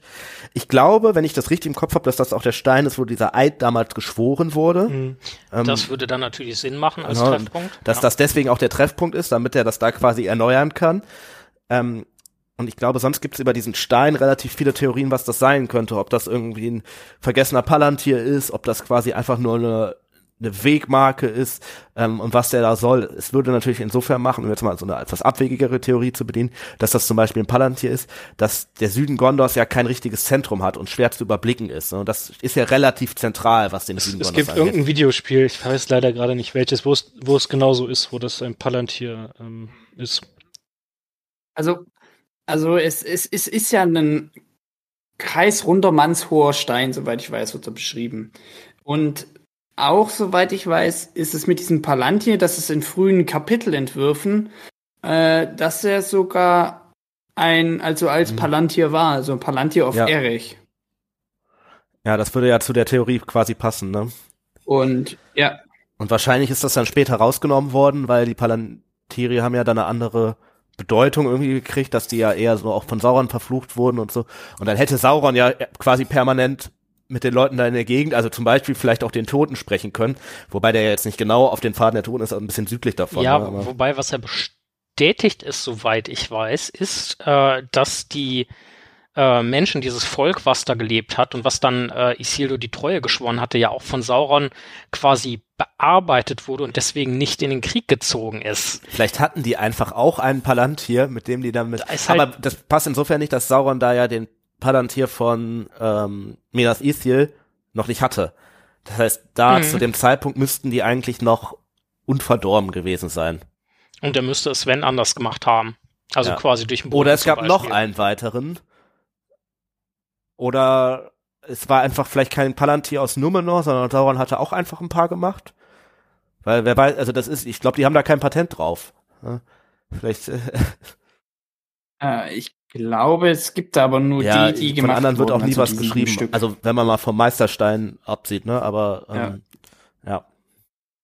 Aber trotzdem, auf jeden Fall, äh, dass der Schwur da geleistet wurde, macht dann ja Sinn, dass man, äh, und gerade wenn er halt so kreisrund ist, groß, äh, da, da weiß jeder, was gemeint ist. Ah. So, du gehst durchs Gebirge und ah, da ist ein Stein, der sehr unverkennbar ähm, besonders aussieht, dann äh, könnte das passend sein. Und, und noch kurz zu den Palantir. Die Palantir wurden ja auch von Feanor erschaffen und nicht von den Numenor. ja, das stimmt. Die haben, der hat die ihnen geschenkt. Ja, ja, ja, hast du recht. Ja. Ähm, gut, auf jeden Fall, äh, Aragorn überzeugt die äh, Toten sehr zügig für die Sache. Haben wir auch festgestellt im Buch, äh, ganz klare Kiste, so ich bin der Erbe, ähm, wenn ihr für mich kämpft, seid ihr frei und die, hey, wunderbar, machen wir. Ähm, und von da aus zieht die Graue Schar dann mit den Toten weiter, nimmt sich erst der Korsarenflotte an, ähm, macht die quasi zu Geisterschiffen.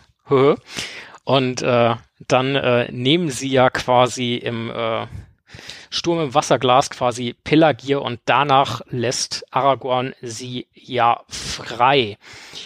Wen er nicht frei lässt, ist die graue Schar. Und ja, gut, die haben sich ja auch freiwillig da quasi angedingt, da weiterzumachen und äh, ja, Tobi, du würdest gerne was sagen. Nee, ich habe nur meinen Arm ausgestreckt tatsächlich. Also ähm, wollte gleich auch was sagen, aber mach erstmal deinen Satz. ähm, und ja, ich weiß gar nicht, ob bekannt ist, äh, wie heftig die Schlacht um Pelagir ist. Also es die, die Armee der Toten hat ja im Buch ja schon eine ziemlich durchschlagende Wirkung und äh, schlägt da alles in die Flucht und so weiter und so fort. Und dann geht's für die Graue Schar weiter auf dem Pelennor, wo die ja durchaus dann auch Verluste einstecken, ne? Ich wollte mich beschweren, dass der sie so früh freilässt und nicht wie im Film nach den Pelennor-Feldern. Ihr, ihr lacht so, das habt ihr bestimmt schon besprochen, ne? Ähm, nicht ganz so. Äh, ich find's super Schwachsinn. Also, okay, in, in, in den Büchern Warum sind die Kusaren ja auch. die letzte Folge nicht dabei. da, hätten wir den da hätten wir den kontroversen Punkt gehabt. Ah, okay. In den Büchern sind ähm, die Kusaren natürlich auch eine viel größere Bedrohung als am Ende im Film, da diese fünf, sechs, sieben, acht Stücke. Ja. Ähm, aber also, warum nehme ich die denn nicht bis zum Ende mit? Sorry, aber also das ist doch völliger Quatsch. Was? Die sind eh so eine Deus Ex Machina äh, Geschichte, die Toten, wenn man ganz ehrlich ist. Was, da kann was ich ja würdest, bis zum Ende durchziehen. Was würdest du denn sagen, wäre der richtige Zeitpunkt gewesen, die Toten dann freizulassen? Ähm, das kommt auf die Person, also aus Aragons Sicht, ganz am Ende einfach, nachdem Sauron gefallen ist, ähm, aus verhandlungstechnischer Sicht, um die natürlich dafür zu überzeugen, dass sie noch weiter mitmachen und so, hätte ich gesagt, nach den Pelennor-Fällen fände ich es schon irgendwie sinnvoll, aber es war ja in dem Moment, wo er äh, nach den Kosaren und so weiter war und die die alle besiegt hatten da und Pelag Pelagier und so, äh, war ja trotzdem noch klar, dass diese Schlacht auf den Pelennor-Feldern herrscht. Also er entledigt sich einfach einer unheimlich mächtigen Waffe. Ja, es ist, glaube ich, so eine Wortbruchgeschichte, die dann sonst eintreten würde. Ich, ne? ich finde, ich finde, aber, aber sein Wort war doch kämpf für mich und danach sage ich irgendwie ja passt. Ja, er hat ja nicht gesagt, Interpretationssache. Viel, ne? Er hat nicht gesagt, wann danach, genau, wie oft also, sie kämpfen sollen. Das ist diese klassische AGB-Falle. das ist schon nicht falsch, aber ich glaube, wahrscheinlich es geht ja da so ein bisschen um. Und ich glaube, er denkt auch einfach an den geistigen Seelenfrieden der Leute in Minas Tirith. Es reicht schon, wenn die Leute im Süden Gondors jetzt äh, quasi traumatisiert sind, weil da so eine Geisterarmee durchgewatscht ist. Egal, ob die jetzt den Sieg gebracht haben oder nicht, er ist halt so eine Geisterarmee durchgelaufen. Nenn mir ein Königshaus, was wirklich so sehr an seine Untertanen denkt. Also, braucht die, die braucht Moment, er ja auch. Wir arbeiten das jetzt nicht mit solchen Fragen. Das ist ja, das ist ja unfair. Ich glaube, ähm, ist halt die Frage, ob die Leute in Minas Tirith den Geisterkönig quasi haben wollten. Vielleicht dachte er sich, das, das kommt nicht so gut an. Vielleicht, vielleicht an der Stelle grätsche ich mal ganz kurz rein. Ähm, äh, Tobi, du kannst es noch nicht wissen, weil die letzte Folge haben wir erst vor wenigen Tagen aufgenommen und die geht von jetzt an erst in irgendwie vier Wochen oder so raus. Ähm, aber äh, Nils hatte darauf aufmerksam gemacht, dass wir in der Aragorn-Folge von vor zweieinhalb Jahren oder so. Und das könntest du wissen, da warst du nämlich dabei. Ja, schon mal, schon mal kurz darüber gesprochen Simon sagt, hatten. zweieinhalb Jahre her. Also, weiß nicht mehr, was ich gestern um, gemacht habe. Und äh, was, äh, was äh, Tim, Nils und ich gesagt haben, bezogen sowohl auf den Film wie aufs Buch. Er hat gesagt, kämpf für mich, danach lasse ich dich frei. Ähm, Gut, natürlich, er hat nicht gesagt, wie viel, aber die Flotte wurde vernichtet, der Hafen wurde eingenommen. Das ist im Buch der Kampf. Im Film gehen sie halt noch über ein Pelenor, gehen durch Minas Tirith, befreien das alles von Orks, Haradrim etc. Ähm, und danach werden sie freigelassen. Und äh, wir haben halt gesagt, also er hätte sie nicht, wie Gimli hat ja gesagt, so äh, lieber nicht. Ne, der König der Toten sagt im Film, ja, lass uns frei und Gimli, ach, lieber nicht. Wenn es drauf ankommt, sind die nicht schlecht, die Kerle, auch wenn sie eigentlich tot ja, das, sind. das meine ich ja. Also und, und er hat ja grundsätzlich am besten recht, einfach ganz bis zum Ende. Aber, aber die haben ja gekämpft und der Move von Aragorn zu sagen, ja, aber das ist ja noch nicht der letzte Kampf, sondern es kommen noch viele weitere. ähm, so, also, und, und nach den paar tausend Jahren, so, das, das macht's jetzt halt auch nicht mehr, ne? Ähm, das wäre ja schon so ein Stück weit ein Wortbruch gewesen und die Frage wäre dann auch gewesen, was wäre passiert, wenn diese Toten dann nicht unbedingt so gehorcht und gearbeitet hätten, wie Aragorn sich das vorgestellt hätte? Ja, das, Ähm, ist eine, das ist eine sehr gute Frage, weil ähm, Und deswegen Also- haben wir gesagt, so eigentlich ist es schon in Ordnung, dass er sie da freilässt und es ist eine gute Sache, dass er nicht sagt, nee, wir ziehen jetzt noch ins Schwarze Tor und nach Mordor. Nee, nee, aber also für mich ist irgendwie diese Schlacht Kosan, Pelagier, Pelennor ist tatsächlich irgendwie so ein großes Ja. Ding, deswegen hätte ich das als ein Ereignis mit Der Film strafft das ja auch dazu zusammen. genau Ja, äh, irgendwie irgendwie betrachtet. Ähm, aber was passiert wäre, hätte er irgendwie die, so ein bisschen überspannt den Bogen. Keine Ahnung. Aber also ihm wirklich was antun können sie, glaube ich, nicht. Aber vielleicht gehen die einfach wieder zurück und dann sind wir wieder bei der Prophezeiung und tausend Jahre später geht wieder jemand auf. Also Das keine war nur ein Ahnung. Test. Im, Im Buch finde ich eh die, die, also im Buch finde ich die, die äh, Armee der Toten total unnötig. Ich meine, sie wird überhaupt nicht genannt, also kaum. So, so ein paar Leute, so ein paar Geister sieht da äh, Legolas hinter ihnen her und sonst was, aber äh, ja, wirklich, äh, was sie letztendlich tun. Ja, es wird halt alles nur im Rückblick erzählt, ne? Das ist, aber das macht Tolkien ja oft. Das hat er ja beim Fall von Isengard zum Beispiel Ja. auch gemacht, dass er das alles einfach nur im Rückblick erzählt, so von wegen, hier ist übrigens das passiert. Ja, Das- aber also die, die, die Bedrohung und dadurch die Entscheidung, auf diese Pfade der Toten zu gehen, ähm, ist im Buch wirklich ein bisschen schwierig nachzuvollziehen. Also das ist in den Filmen, Ja. äh, gut, diese Stadt da unter den Bergen ist auch Ich, irgendwie ich finde, Quatsch, dass sie es im Film an sich cool umgesetzt haben, so von der von der Schlüssigkeit.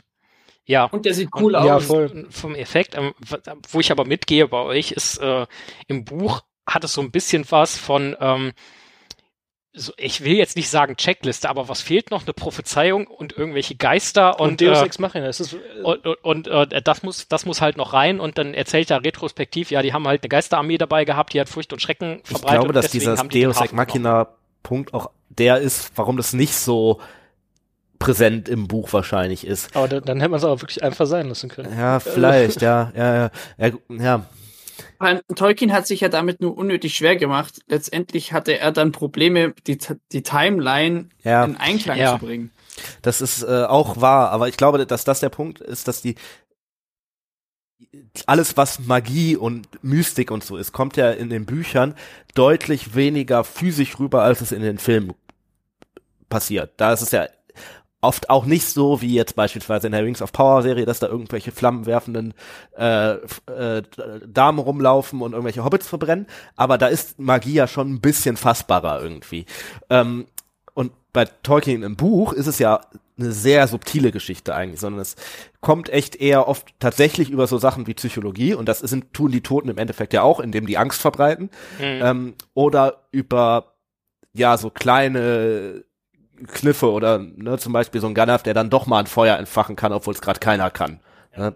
Ähm, und ich glaube, dass die Toten in diese Reihe halt reinpassen, ne? äh, so wie sie im Buch sind. Ja, die Ringgeister sind auch sehr subtil immer. Und, äh, Auch die Ringgeister Mhm. kommen ja größtenteils über Angst und nicht so sehr über ähm, Ja, ja, also körperliche Macht. von subtil würde ich, äh, egal, ja. Ja, darüber hatten wir es in unserer letzten Folge, die ist, ja, wie gut, wir haben, ich weiß nicht, wann bei euch jetzt die Folge rauskommt, aber bei uns in der Folge, äh, welche ist heute rausgekommen? Ich glaube 42, äh, 52 oder 53. Ähm, 53, so. Da habe ich auch eben gesagt, die Nazgul sind ja eigentlich nur stark, also physisch sind sie ja richtig schwach. Sind ja eigentlich hauptsächlich stark aufgrund ihrer, ihrer, ähm, ihrer, ihrer Macht und ihrer, wir haben es gesagt, wir haben es ein bisschen mit Depression verglichen noch, äh, weil die ja so ein, so ein, das ist Mhm. sich so aufs Ja, Gemüt Nazgul sind im Endeffekt. Terroristen, ne? Also die können Und- nicht viel, aber die verbreiten, die kommen halt, äh, ja, Ge Gefühlsterroristen. ja. Gefühlsterroristen. Aber also, bezüglich Magie, darüber könnte man eh mal, ich weiß nicht, ob ihr es schon mal gemacht habt, aber darüber könnte Mhm. man eine eigene Fo- Podcast-Folge machen. Magie Folge in noch Mittelerde. nicht. Wir haben gesagt, wir müssen das darüber schon mal irgendwann mal machen. Daran erinnere ich mich. Und wir haben halt schon ein paar Mal gesagt, wie Magie in Mittelerde halt aussieht, verglichen. Keine Ahnung, zum Beispiel, ich glaube, wir haben mal gesagt in irgendeiner Folge, so wie Magie in Mittelerde ist ja nicht irgendwie jetzt bei Harry Potter oder, oder, oder wie bei der Macht bei Star Wars oder wie man sich irgendwie so, so einen Zauber vorstellt oder, und dass der, der Flammenball, den zum Beispiel Saruman wirft im, der Extended Version vom, aha, ist es im zweiten Teil Ja, oder Der sind- dritte ist der, dritte Anfang Anfang, ne? Ähm. Der wirkt So. sehr aus der Reihe fallen, dieser Flammenball. Ne? genau, dass der halt ziemlich aus der Reihe wirkt. Ähm, und Das ist halt von, von, von Schlacht um Mittelerde abgeguckt. Da konnte man auch als Zauberer. Ja, wahrscheinlich hat sich. Schlacht um Mittelerde das eher beim Film abgeguckt. ich, ich, ich glaube auch.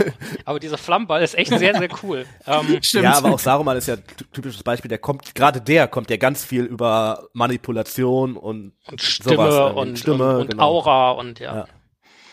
ja. nee, aber Folge haben wir noch nicht gemacht, aber äh, wir sagen seit ungefähr locker anderthalb Jahren zu 100 Themen, so eigentlich müssten wir da mal eine Folge machen und da und da und da auch noch eine. Und äh, Ja, dann geht, gehen auf jeden Fall die, die Folgen nicht aus. Das ist schon mal. ja, Man bräuchte so ein extra Blatt in der Folge, wo man einfach dann immer so, ah, darüber könnten wir sprechen und darüber könnten wir ich, sprechen. das, ich das sag mal so, ne, ich glaube, die nächsten, nächsten Jahre äh, Tolkien-Podcasts sind sowieso für jeden irgendwie gesaved. Also das ist, es, es gibt ja, es gibt ja so unglaublich viel und im Zweifelsfall kann man vermutlich jedes größere Thema, was besprochen wurde, auch einfach nochmal besprechen. Ähm, ja, ja, gut, aber äh, äh, zur Grauen Schar. Äh, der Hafen Pelagi ist genommen, die Geisterarmee, die Armee der Toten ist freigelassen worden. Es geht direkt rein ins äh, Battle, also in den Kampf auf dem äh, Pelennor. Und äh, ja, da wird die Graue Schar ja letzten Endes arg dezimiert. Ähm, ich weiß gar nicht, ob die Verluste so zahlenmäßig benannt sind. Der Großteil irgendwie. Ich meine auch. Steht da wirklich Ich weiß nicht, ob da eine Zahl jetzt 25 ich meine auch steht, keine konkrete Zahl, aber ich meine, steht ähm, viele steht da. ich meine auch. ja, viele, also von viele 30 oder der viele, Großteil das oder so. muss ja bei den 20ern irgendwie sein. ja, ich fände 10 wahrscheinlich auch viel, ehrlich gesagt. Aber äh, das ist wahrscheinlich eine Frage, wie man das verstehen soll. Ne? Also wir wissen ja zum Beispiel, dass das prominenteste Mitglied, das äh, Halbarat, äh, auch stirbt. Ähm, der das ja sogar noch ankündigt äh, auf der auf den Faden der Toten oder davor sagt er ja irgendwie, wenn ich das Tor gehe, sterbe ich und macht das aber trotzdem und äh, Das ist auch so eine selbsterfüllende Prophezeiung. Ne? Und Ja. wenn der im Alter von 90 an einem Herzinfarkt gestorben wäre. Aber, aber da Wobei das gibt halt es ja viele Leute einige. machen. Theo, das der macht das ja Theo- auch genau. dauernd. Der, sagt, der, der reitet ja Und irgendwie wenn ich drei das Schlachten mache, und sterbe ich. Und wenn ich das mache, sterbe ich. Und wenn ich das mache, sterbe ich. Ich mache das trotzdem. Ja. Ja, da, da gibt's ja, da gibt's ja einige, also wirklich einige. Ähm, wobei Eowyn prophezeit das Ganze ja quasi auch. Ja. Auf der anderen Seite stimmt das ja so halb. Man könnte jetzt natürlich dahergehen und ganz spitzfindig sagen, naja gut, ne, Eowyn stirbt zwar nicht, aber deren Helm stirbt ja quasi. Ähm, naja, gut, aber das äh, mit solchen Spitz, ist, wie gesagt, diese, diese selbsterfüllende Prophezeiung gibt's ja, glaube ich, auch in der Ja. Psychologie. Mhm. ja, der Klassiker mit, äh, Ödipus. Mit ich, ich, ich schaff wird der das nicht, ich äh, schaff jedes nicht und äh, ja. Ja, ja, aber es stimmt schon. Ähm, das ist ein nachgewiesener Effekt, selbsterfüllende Prophezeiung. Ähm, vielleicht noch mal so ein bisschen zu, zu ein paar namentlichen Charakteren, die wir äh, kennen und in der Grauen Schar dabei haben. Tim, du hattest gerade angesprochen, Halbarat ist ja, glaube ich, ein Cousin ein Fett. von Aragorn. Ja, Was auch immer fetter ist. Also ja, in unserem Sprachgebrauch ja.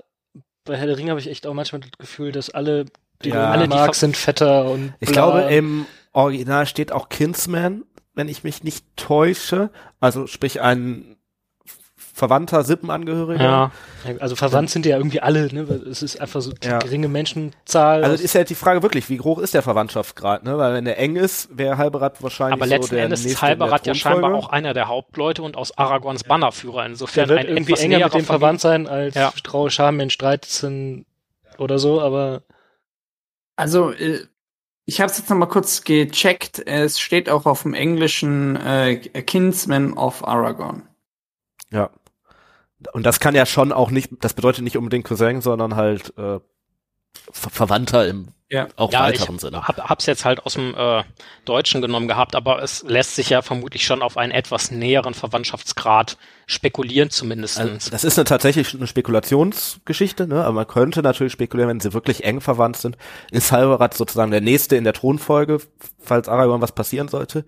Aragorn betont ja oft, dass er irgendwie der Letzte ist, was aber natürlich auch heißen kann, er ist einfach nur der Letzte der Leute, die da Hauptleute sind, weil der Nächste, er wird halt König und ne, äh, wäre ja auch denkbar. Zu der, Er ist. Ähm, Halberat hat das Banner. Was hat es denn mit, also Arwens Banner, ähm, was hat es denn mit diesem Banner speziell auf sich? ja, das ist so sein Königszeichen, ne? Also das, ähm, er ist ja dieser, dieser große Führer der Menschen, der alle unter einem Banner vereint, das wird da, steht da auch irgendwie einmal wörtlich gesagt. Ähm, das ist halt das Symbol dafür, dass er jetzt aktiv auch äh, die Königswürde beanspruchen möchte und nicht mehr dieser äh, verschlagene Waldläufer da ist, sondern halt jetzt zum König sich gewandelt hat. Dafür ist er auch so ein bisschen Vater der Toten, äh, so Übergang, wenn er da rauskommt, führt er eine Armee an, äh, eine große mächtige Armee, ne, die er anführen kann, weil er halt dieser Erbe ist und so. Also es ist auch so ein bisschen Vater der Toten, so ein bisschen der der Übergangspunkt. Ja, man könnte fast so weit, so weit gehen und sagen, dass das für Aragorn so ein bisschen das ist, was für Gandalf Moria ist. Äh, nämlich irgendeine Art von ja Neugeburt oder Wandlung zumindest. Ähm, das Banner vereint ja nicht umsonst mehrere Symbole, also nicht nur die von Gondor, sondern zum Beispiel auch Elendil-Symbole, was ja diese Erneuerung des gesamten Königstums auch irgendwie nochmal zeigen soll, dass er quasi der König der Menschen ist. Ähm, und das kommt ja dann auch, das trägt er dann ja auf den Pelennor und gibt sich damit zu erkennen. Und äh, nicht nur seinen Leuten, die sehen, der König kommt zurück, sondern natürlich auch Sauron nochmal ganz explizit. Das hat er ja vorher im Palantir schon getan, mhm. äh, aber da tut das dann nochmal, ähm, ja, wirklich. Komplett. Aber untermauert das damit ja auch ja. nochmal. Und äh, ich würde tatsächlich, glaube ich, mitziehen, dass als Aragorn die Pfade äh, der Toten äh, betritt, beziehungsweise als er äh, die Armee der Toten quasi aktiviert, dass das der Punkt of No Return ist für ihn. Ja. Ja, ja, klar, das muss auch, also das, entweder geht das gut oder es scheitert, ne? Aber den Waldläufer wird es danach nicht mehr so geben in der Art und Weise. Ähm, Gerade schon mal so, so halb anspekuliert worden im Nebensatz, ähm, wenn Aragorn gefallen wäre, wäre Halbarat dann der nächste Anführer der Grauen Schar und gegebenenfalls auch der nächste in der Thronfolge für Gondor gewesen? Der Halberrad fällt ja auch, ne? Daher. Äh, Deswegen ja dieses ja. hätte hätte Fahrradkette-Szenario. Ist natürlich immer ein bisschen, also ich glaube, so am Ende richtig wissen tun wir das nicht. Äh, ihr habt ja schon Punkte genannt, warum die Vermutung nahe liegt, dass er irgendwie noch näher mit Aragorn verwandt ist und dadurch ähm, vermutlich mehr Anspruch hat als äh, manch anderer. ähm, ja, am Ende vielleicht ist irgendwie er dann doch zu weit weg, um noch eine Königin, also dass die Leute sagen, nee, so richtig verwandt bist du auch nicht mehr, keine Ahnung. Vielleicht ist das auch eine Frage der Notwendigkeit. Solange es noch Aragorn gibt, ist der ja. Anspruch viel klarer und wenn nicht, ne, dann, also Gondor hat das ja vorher schon mal gemacht, dass sie quasi nur einen Verwandten und nicht den richtigen Erben in dem Sinne zum König gewählt haben ich wollte immer mal rausfinden, das ist, hat jetzt gar nichts damit zu tun, äh, welche Stelle ich im britischen Königshaus quasi einnehmen würde. Wie viele Leute aus dem Weg geräumt werden? Ja, ja, ah, nee, Moment. Ich fürchte, dass das mich auch betreffen würde, deswegen bin ich dagegen, dass die Leute aus dem Weg geräumt werden. also, weil das Haus Münster kommt ja irgendwie aus ähm, Deutschland. Ähm, es, vielleicht kriegt man da irgendwie was konstruiert oder sowas. Also in anderen Worten, ich sitze hier mit drei Royalitäten zusammen. Ja, ja. Ähm, du bist in gewisser, also zu einem hundert Millionstel, keine Ahnung, was auch immer, auch eine. Aber damit würde ich mal an den Buckingham Palace klopfen und sagen, hallo, wo ist mein Geld? Das kommt immer gut, wenn, na egal, lassen wir das. Ja, hör, hör die Ringe macht als Ausflug. Also eigentlich sind die ganzen Numenorier so ein bisschen inzestmäßig, weil die kommen ja alle von einer Insel. Ich meine, ja. das ist ja schon ein bisschen begrenzt. Ja, ja, und gerade Aber die Insel ist ja wenigstens ja sternförmig ne? und nicht kreisförmig gewesen. Wir, bring, wir, bringen, wir bringen jetzt ein, ein, ein Harry Potter äh, Spin-off, das sind alles Reinblüter. War bei den Zaubererfamilien da auch immer so, das, dass die letztendlich irgendwie alle miteinander verwandt waren. Das ist die Bezeichnung, die da auch in den Büchern verwendet wird, ne? Ich glaube ja. In Harry Potter Reinblüter. In ja. Harry Potter ja. Ähm, ich überlege. Ja, das habe ich mit Absicht gemacht. Ich überlege gerade, also ich, ich kann mir kaum vorstellen, dass noch, äh, dass noch wirklich rein numenorisches Blut unterwegs ist. Die nee, Vorstellung das, das ist ja sowieso ein bisschen unsinnig, ne? schon alleine, weil ja äh, auch nee. Numenor ja, das sind ja Mischvolk, die Numenorer, auch die haben ja verschiedene Wurzeln. Und das sagt, ähm, ach, zumindest im Film, sagt Gandalf das auch, dass die sich irgendwie vermischt haben und das, das immer weiter verwässert. Jetzt alles in großen Anführungszeichen, weil diese Blutlehre ja eh Schwachsinn ist, aber ähm, also dass sich ja, in, in denen genau, genau, auch, aber irgendwie äh, nicht vom numenorischen Adel, sondern eine ja. Stufe drunter oder irgendwie sowas. Weil ja. da wird ja, glaube ich, auch nochmal irgendwie irgendwas gesagt von wegen, dass das in Faramir aber nochmal irgendwie stärker ist. Äh, Gandalf sagt, dass quasi der dieser Blutanteil, der wahrscheinlich ja ein Sprachbild für Gene ist, so in dem Sinne. Ne? Als Tolkien das Buch geschrieben hat, gab es dieses Genkonzept ja in der Art und Weise, zumindest was Menschen angeht, noch nicht so ausgeprägt, ähm, dass, dass, dass der bei beiden fast unverfälscht, jetzt mal in Anführungsstrichen, Ja, ist und dass es genau. bei Boromir zum Beispiel nicht so ist. Gut, ähm, aber äh, nochmal zu, äh, zu jemand anderem, nämlich Eladan und Elrohir, die äh, Zwillingssöhne von Elrond. So mal ganz grob, wer ist das und ähm, warum hängen die mit der grauen Schar ab und was motiviert sie auch mitzuziehen in die Schlacht auf dem Pelennor? Äh, ja, wer es ist, hast du ja schon gesagt. Die Söhne von Elrond ähm, und damit Brüder von äh, Arwen. Ich glaube, die jüngeren Brüder. Das weiß ich aber ehrlich gesagt gerade gar nicht genau. Ich glaube, Arwen ist jünger, aber äh, ich, Ähm, Ich ich glaube auch immer, dass es die Jüngeren sind, aber ich meine, irgendjemand hat mir gesagt, ich liege falsch. Dementsprechend sind es vermutlich die Älteren tatsächlich. Äh, ja, und viel mehr weiß zumindest ich gar nicht über die. Ne? Also die kämpfen irgendwie in verschiedenen Punkten mal gegen Orks und äh, Also Eladan ist der Erstgeborene, Elrohir der Ähm, Zweitgeborene. äh, ja, die bleiben irgendwie im Vergleich zur, zur Arwen und Elrond und so weiter irgendwie immer ein bisschen blass. Das sind halt so die Typen, die sind auch dabei. Aber die scheinen ja mit der grauen Schar doch irgendwie schon vorher. Ja, wenn tatsächlich Bruchtal so ein bisschen so ein Rückzugsort ist, werden die da schon in Kontakt gekommen sein. Ne? Und sie haben ja tatsächlich insofern eine Motivation, gegen Orks zumindest zu kämpfen, dass ihre Mutter ja durch Orks sehr Ja, äh, stark verwundet wurde, weswegen sie dann auch Mittelerde verlassen hat, in die unsterblichen Lande äh, gemacht hat. Die hat da quasi den Frodo schon mal vorgemacht. Ähm, und äh, wahrscheinlich kommt das auch so ein bisschen daher, ne, dass sie da quasi auf so einer Art Rachefeldzug unterwegs sind. Ja, und, und, und, und sie haben ja. Ja. das Banner von Arwen. Das heißt, sie haben ja, denke ich mal, von ihr auch den Auftrag, hey, gibt es Ja. meinem Lover. Und ein- äh, dann bietet es sich an, Auch- dass sie auch- vielleicht mit der grauen Schau runtergeht. Äh, auch die auch ein Idee Satz, den man ganz übel, übel fie- fies Was? verstehen und falsch verstehen kann. Gebt es meinem Lover. Ähm, ähm, ich, ich, denke, bei Arwen könnte tatsächlich also noch ein anderer Aspekt sein. Bei Arwen ist ja ganz klar, die liegt im Sterben, die liegt im Schwinden. Ähm, es steht sowieso zur Debatte, dass sie Mittelerde verlässt, was ja nicht unbedingt in Aragorns primären Interesse wäre, wobei sein sekundäres Interesse vermutlich schon wäre, dass sie irgendwie überlebt.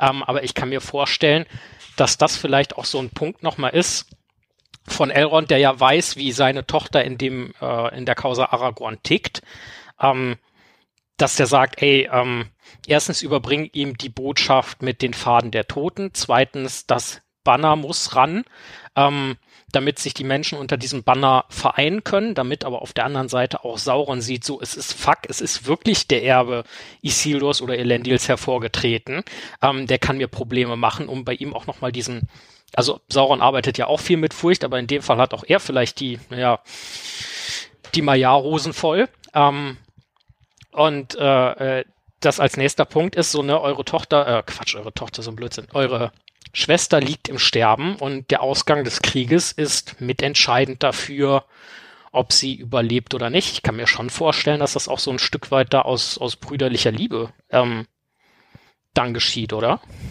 Wie seht ihr das?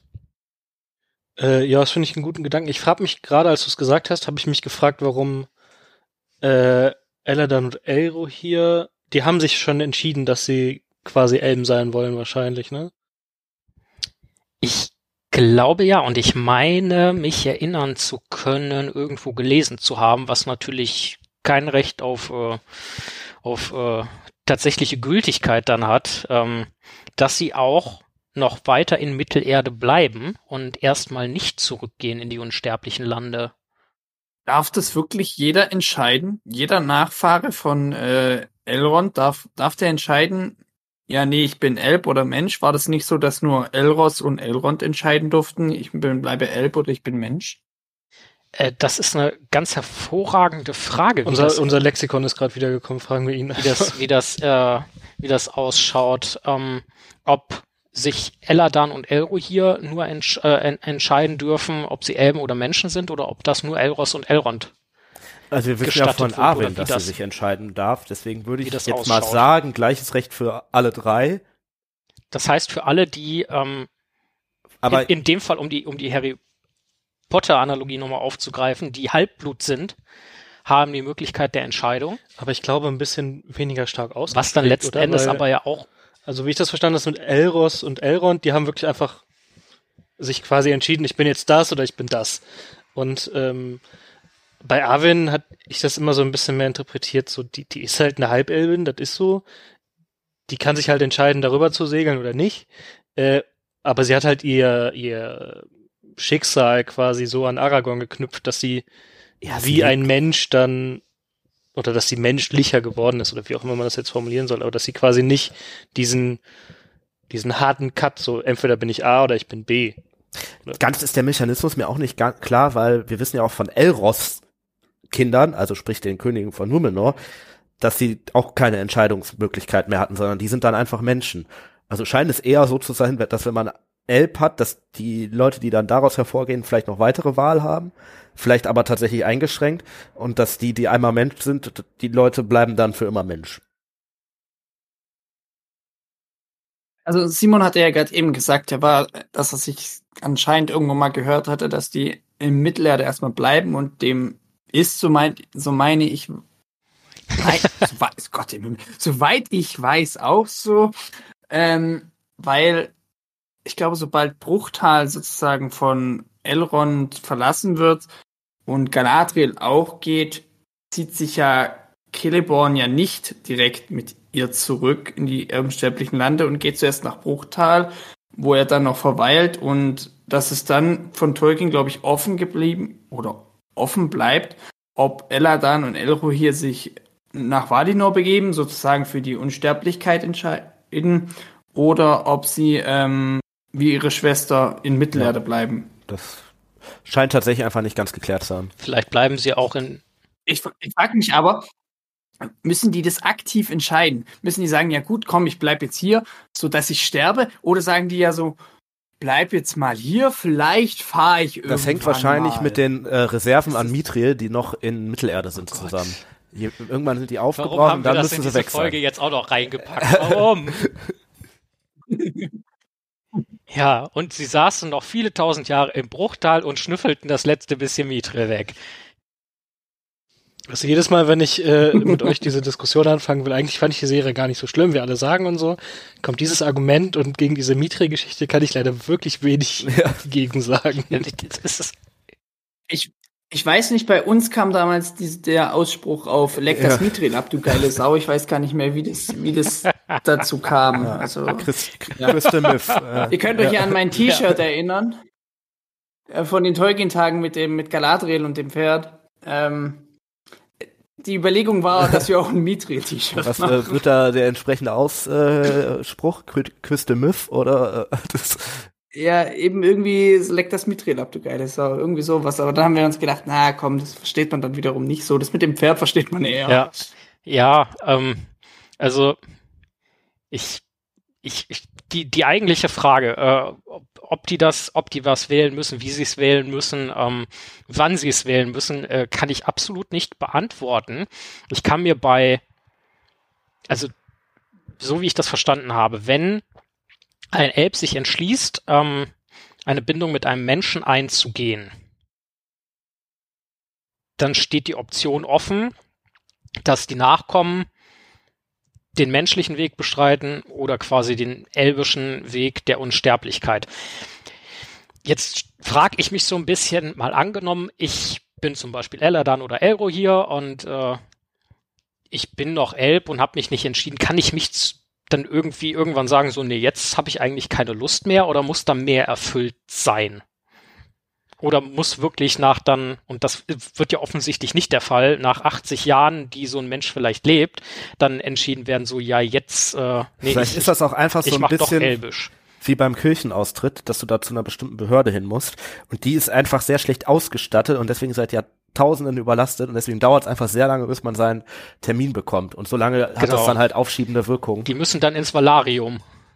Aber ich glaube nicht, dass so viele Elben, dass so viele Elben darüber entscheiden wollen. Ja, ich glaube, viele gehen ganz viele betrifft ja auch nicht. Ne? So viele Halbelben gibt's ja jetzt auch gar nicht. Aber ich, äh, also vielleicht ist aber auch dieser Mechanismus tatsächlich, dass du die sind so lange Elben, weil ihr Vater ja ein Elb ist, ähm, bis sie sich an einen Menschen, wie du sagst, so sehr binden. Wir wissen ja, dass Elben durch hier Kummer und, und Traurigkeit und so einen Scheiß sterben können. Vielleicht können die gar nicht richtig aussuchen. Vielleicht steht ihnen nur die ganze Zeit offen, darüber zu fahren. Aber Arwen hat sich das insofern ausgesucht, in Anführungszeichen, dass die sich, wie gesagt, so sehr in Aragorn gebunden hat, dass sie am Ende einfach die ist eigentlich eine Elbin, die sagt nur die ganze Zeit, ich bin jetzt quasi zum Mensch geworden und stirbt eigentlich nur, weil Aragorn stirbt am Ende und äh, sie vor Kummer vergeht. Also ähm, da fällt mir im Film, ich weiß jetzt nicht, ob es eine Extended Version ist oder auch so, aber da ist ja dieses Zwiegespräch zwischen Elrond und Arwen, wo er versucht, sie quasi zu überzeugen, nach Valinor zu gehen.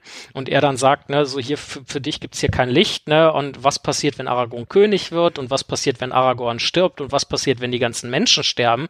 Du wandelst dir unglücklich bis ans Ende aller Tage dann, äh, bis, bis dich irgendwann Kummer und Trauer oder so aufgefressen haben. Ja, genau. Ähm, das heißt, da wäre die Frage, was, was bedeutet ein Sterblichkeit in dem Kontext wirklich, weil mal abgesehen davon, dass es der Film ist und ich jetzt nicht sicher bin, wie es im Buch ist oder wie es auch in anderen Schriften von Tolkien möglicherweise beschrieben ist, ähm, zumindest diese Szene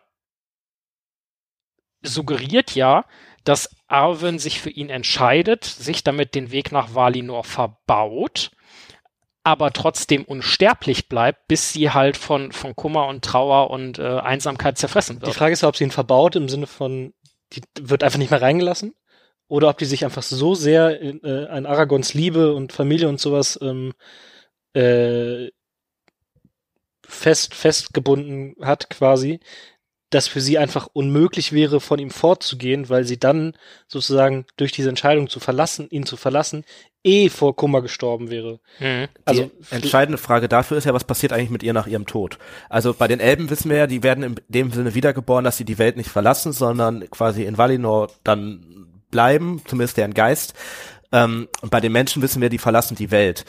Und ich habe das bei Arwen so verstanden, dass sie komplett sich quasi insofern nicht zurückkehrt, dass sie mhm. für die Welt verloren ist. Das würde ja heißen, dass sie dann auch quasi wirklich als Mensch stirbt. Ja. Auf der anderen Seite könnte es natürlich auch so sein, dass sie sich einfach so sehr an Aragorn und die Erinnerung und Mittelerde bindet, dass sie deswegen einfach nicht zurückkehrt nach Valinor und dann dementsprechend verloren ist, weil sie damit ihre Wiedergeburtsoption quasi verbaut hat. Ist, glaube ich, am Ende eine Spekulationsfrage, wie viele. Ich glaube, wir müssen mal einen, Brief, ja mal einen schreiben. Brief schreiben. Äh. Ja, wir schreiben einen Brief nach Valinor. Ähm, ja, ich habe gerade gesehen, dass ich eine Frage tatsächlich äh, überlesen habe äh, zu Halberat. Ähm, es, es, tut mir ausgesprochen leid. Ich würde die dann jetzt noch eben nachreichen. Dann habe ich noch so zwei, drei Fragen, äh, die man immer schon mal klären musste. Und äh, danach kommt dann auch schon der Abgesang auf diese Folge. Äh, ich meine das Ende dieser Folge. Ähm, ja, Max, bitte. Ja, äh, was ich gerade noch zu Arwen hatte, sind ja Halbelben, das heißt, die müssen sich entscheiden, habe ich jetzt noch mal kurz nachgelesen. Und sie gab eben die Unsterblichkeit für Aragorn auf. Somit traf sie, sind Aragorn und sie, das ist ja das Ebenbild von Beren und Luthien. Und Luthien gab halt die, die gab ja ihre Unsterblichkeit auch aufgrund der Liebe auf. Obwohl ja Luthien keine Halbelben war, aber trotzdem. Die hat äh, trotzdem die, auf ihre Unsterblichkeit verzichtet. Also irgendwer muss ja den Präzedenzfall schaffen, quasi. ja. Irgendwie jemand genau. muss. Ähm, ja. Genau. So, die Frage zu Halberat wäre noch, ähm, wie stirbt er eigentlich auf dem Pelennor? Unklar, glaube ich. Ich glaube, das wird nicht. Ich meine gesagt. auch, mich nur erinnern zu können. äh, es wird nur gesagt, dass er stirbt äh, und ja, wahrscheinlich wie viele andere vom Humakil überrannt oder so. Ja, ich, mein, ich meine auch, dass bei ihm nicht gesagt wird. Er begeht den Ehrentod der Samurai. Der wird sich, ja, die Bannerspitze irgendwo reingerammt haben. Halte ich für plausibel. Unglücklich gestolpert. Unglücklich vom Schiff gesprungen und Knöchel gebrochen und dann ins Wasser gefallen. Ja, das ist so ein Kling. Oder er ist ins Wasser gefallen und konnte gar nicht schwimmen. Ja, das klingt nach einem klassischen Halberrad, würde ich auch sagen. Ähm. okay, Oh, ja, ja, ja. Okay, er ist gestorben. Bleiben wir einfach. Äh, also Halberat ist gestorben, oh Eladan und Elro hier leben und äh, jagen weiter fröhlich Orks. Ähm, Aragorn und Arwen sterben auch irgendwann. Und äh, ja, es gibt zu vielen Dingen nochmal steht geschrieben, dass Aragorn gar nicht stirbt, sondern Aragorn sich, wenn seine Zeit gekommen ist, er sich auf sein Totenbett legt. Ja, aber dann stirbt er ja schon. Also Naja, oder auch Der nicht. liegt der da- der wartet liegt da jetzt 2500 Ja, Jahre, bis aber irgendwer es- vorbeikommt es- und dann äh, kippt Ah. er da um. Ja. Und äh, Fun Fact, ich glaube, Arwen opfert diese, glaube 2000 irgendwas Jahre alt. Ich glaube, sie ist 4% ihres, ihres Lebens mit Aragorn zusammen, für den sie dann die Unsterblichkeit opfert. Echt, ganz ehrlich, Irgendwie sowas. das ist eine war- total das war geile nicht Idee. viel. Wir berechnen mal so ein paar Sachen in Mittelerde und dann stellen wir die Sinnhaftigkeit in Frage. Das wird auch eine lustige Folgenidee. So, ich habe jetzt hier noch ein paar Fragen, wie gesagt, ähm, die immer mal beantwortet äh, werden wollten. Da habe ich noch mal ein äh, bisschen was zu den Toten, aber ich glaube auch noch mal was zur, zur, zur grauen Schar oder so. Ähm, und die erste Frage wäre, ne, die Pfade der Toten, also da geht man ja nicht gerne hin, aber die können ja trotzdem da raus und alles. Und wenn du da reingehst, dann, naja, scheinst du ja zu sterben. Ähm, sind die so ein bisschen Vorbild für gated Communities? Ich will die Mietpreise da nicht wissen auf den Faden der Toten, aber die scheinen sehr hoch zu sein. Scheint hier nee, gering. Wird keiner wohnen, wenn nachts dauernd Tote raus. Ja, ja, aber sie, also das ist so ein bisschen wie äh, hier zum Beispiel die Karolinger Höfe, die lassen keinen rein, die äh, sind natürlich auch sehr auf Ruhe äh, bedacht, also wenn, da Ruhestörung ist auch überhaupt nicht gern gesehen. Ähm, insofern, ja, scheint das schon, es ist eine sehr homogene Masse, passt das, glaube ich, schon, dass das vielleicht so eine Art Gated Community ist, ja. Meiner Meinung nach. Äh, ich habe gerade festgestellt, das war auch die einzige Frage, die schon immer Ah, mal werden musste. wir, wir waren heute wirklich sehr fleißig. ähm, und äh, dementsprechend wäre jetzt meine Frage erstmal an euch. Habt ihr noch was? Hättet ihr gerne ähm, die graue Schar im Film gehabt? Findet ihr, es fehlt? Weil ich glaube, dass das tatsächlich das eine gute Entscheidung war, die wegzulassen. Ich finde diese Lösung mit Elrond nicht optimal wieder, also das macht irgendwie an manchen Stellen keinen Sinn. Aber da nochmal 30 Charaktere oder fünf Charaktere namentlich einzuführen, um die 20 Minuten später umzubringen, ich glaube, da hat er eine richtige Entscheidung getroffen, ehrlich gesagt. Also ich finde sie im Buch gar nicht so störend. Da macht das auch irgendwie mehr Sinn. Da hat man aber auch ein bisschen mehr, da ist jetzt die zeitliche Abfolge ja auch eine ganz andere als im Film. Ähm, ich finde, es funktioniert aber auch gut ohne. Insofern ist das ein Argument, sie wegzulassen. Das äh, ich, ähm, ist ähnlich wie bei Bombardier. Das ist so ein kleiner Schnörkel an der Geschichte, den man halt weglassen kann. Und unter Anbetracht dessen, dass der Film schon sehr lang ist, äh, ist es sicherlich okay, dass sie gestrichen wurden. Also von mir aus, ich finde ich find die graue Schar cool. Ich hätte sie auch gerne in den Film gesehen, aber aufgrund des Aspektes, dass die halt einfach direkt, sobald sie kommen, danach äh, wieder draufgehen, ja, kann ich verstehen, dass sie weggelassen wurden. Und es gibt ja genug Charaktere, die eingeführt werden. Ich glaube, für, für Leute, wie, ich kann mich immer nur wiederholen. Ich würde gerne Herr der Ringe fürs erst, zum ersten Mal wiedersehen. Äh, wie ist es für Personen, die den ersten Mal Film, den Film sehen? so viele Sachen, die auf einen einprasseln, kann man sich das überhaupt behalten, wenn da jetzt nochmal fünf Leute mehr kommen? Und dann gehen sie direkt wieder drauf. Also, ja.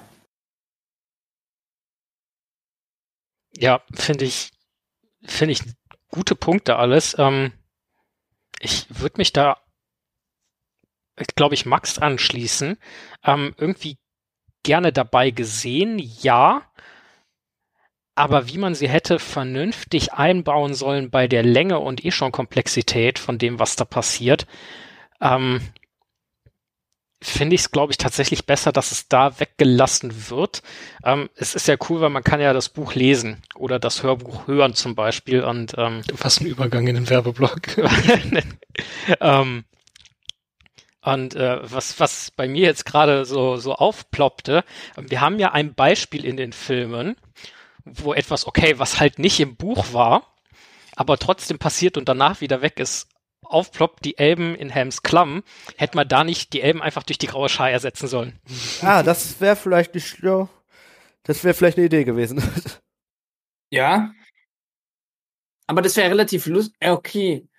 Das wäre relativ lustig gewesen, so 30 Leute dann auf Helms Klamm. Au- Ja, auf, aber- auf der Burgmauer. und, und Eladan und Elrohir. Ich meine, Eladan und Elrohir kommen auch nicht vor in den Filmen.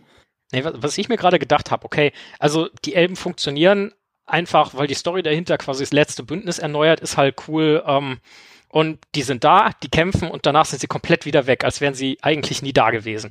Und deswegen funktioniert das zumindest für mich in den Filmen ganz gut. Ähm, wenn man jetzt das gleiche mit der grauen Schar quasi gemacht hätte, mit, äh, ja, wir haben Aragorn gesucht, gut, dass wir dich hier in Helms Klamm gefunden haben. Wir haben übrigens 30 Leute, vielleicht wären es dann einfach ein paar mehr gewesen oder so dabei. Hier ist übrigens dein Banner. Und ähm, dann hätte man, nachdem die graue Schar quasi komplett gestorben wäre, äh, oder von mir aus, keine Ahnung, Halberrat hätte man einfach wegen Namen noch am Leben lassen sollen. Eladan Elro hier hätte man zu Hause gelassen. Ähm, das eine oder andere lässt man im Film ja auch weg. Und er hätte dann quasi äh, Aragorn zusammen mit Theodens Banner und seinem Banner irgendwie da rausreiten können und äh, danach wäre das Banner da gewesen. Keine Ahnung, Halberat hätte dann noch mit auf den Pfad der Toten schicken können, ganz entspannt äh, vorm Pelenor äh, verrecken lassen und äh, dann wäre die Sache auch durch gewesen, aber die graue Schar wäre vorgekommen. Ich glaube, so wäre das vielleicht praktikabel gewesen. Ja, das mit dem Banner hätte, glaube ich, nicht funktioniert, weil ähm, ja, das ist auch vom Ablauf her zu früh, ne? Genau, weil das ja. zu früh für Aragorn ist, sich, glaube ich, zu offenbaren. Aber ansonsten, ja, wahrscheinlich, ja. Mhm. Also dieses Banner korrigiert mich, aber kommt es im Film nicht erst ganz am Ende, wenn er gekrönt wird, ja. vor? Ja. Nee. Ich glaube, das Banner kommt Ähm, an sich gar nicht. Am Schwarzen Tor. Ah, ja. Ist, nee, das ist doch, das ist aber, ich hab's, ne, ich, ah, okay. Ich habe nämlich gerade ganz am Schluss, ist es nämlich ja ein weißes aber vom Banner Schwarzen Tor ist es Stimmt, schwarze, stimmt. ähm, Ja. Ja. Das kommt sogar in der Normalversion vor. aber wird nicht erklärt, ne? Also es ist Nee. dann einfach da. Ja. Nee, aber aber Darauf äh, das ich ist eigentlich relativ selbsterklärend so, ähm, weil, weil die Symbolik der Numenora, also beziehungsweise Elendil, auch die Kronenform etc., ähm, das hat man in dem Film ja vorher gesehen und auf dem Banner ist das dann halt auch so mehr oder weniger so drauf. Ne? Ähm, gut. Ha habt ihr jetzt noch was? Nö. Ansonsten äh, würde ich sagen, ähm, ein Zauberer kommt nie zu spät. Wir sind schon lange dran, aber äh, ja, Gandalf und die graue Schar. Äh, es ist ja davon auszugehen, dass Gandalf durchaus zu mehr Leuten der grauen Schar Kontakt hatte als zu Aragorn. Ähm, Ich denke schon, ja. Das ist ja so sein Gebiet, wo er Genau. so eigentlich hauptsächlich aktiv ist. Und auch mit den Hauen, Auenland und den Hobbits wird er ja viel Kontakt gehabt Und haben. meine Frage dazu ist jetzt, warum werden die von Gandalf nirgendwo erwähnt? Ich meine, die werden, also korrigiert mich, wenn ich falsch liege, aber so aus dem Lameng meine Gandalf ich, dass erwähnt nur er sie Aragorn. nicht anspricht, weder im Film noch im Buch. Gandalf erwähnt Aragorn, bevor Aragorn auf die Bild Bildfläche sozusagen tritt. Ansonsten ist das aber, glaube ich, wahr. Ähm, ja, vielleicht hatte das nicht so die Relevanz einfach, ne, weil die für Gandalf da ja hauptsächlich die Beschützer des Auenlands und so weiter sind. Und er vielleicht auch nicht vorhat, diese Aragorn ist der Königserbe Geschichte so zu streuen. Und das könnte man daraus ja ableiten, wenn das wirklich die Nachfahren des Königreichs sind und so könnte da ja einer drin rumrennen, der, ne, vielleicht ist es eine Art bewusste Geheimhaltung. Wie, hätt, wie hättet ihr euch das gewünscht? Also, äh, dass Gandalf da im Buch irgendwie nochmal das aufgegriffen hätte oder gegebenenfalls sogar im Film? Weil, weil der muss die ja eigentlich kennen und die müssen den ja auch kennen. Also im Film, im Film nicht. Also im Film nicht, weil das hätte, glaube ich, jetzt eher zur Verwirrung gesorgt, außer man hätte sie irgendwie eingebunden. Ähm, und im Buch, ja, man muss das, ich glaube, Gandalf ist doch zu dem Zeitpunkt schon weg, die Eomer und die anderen suchen.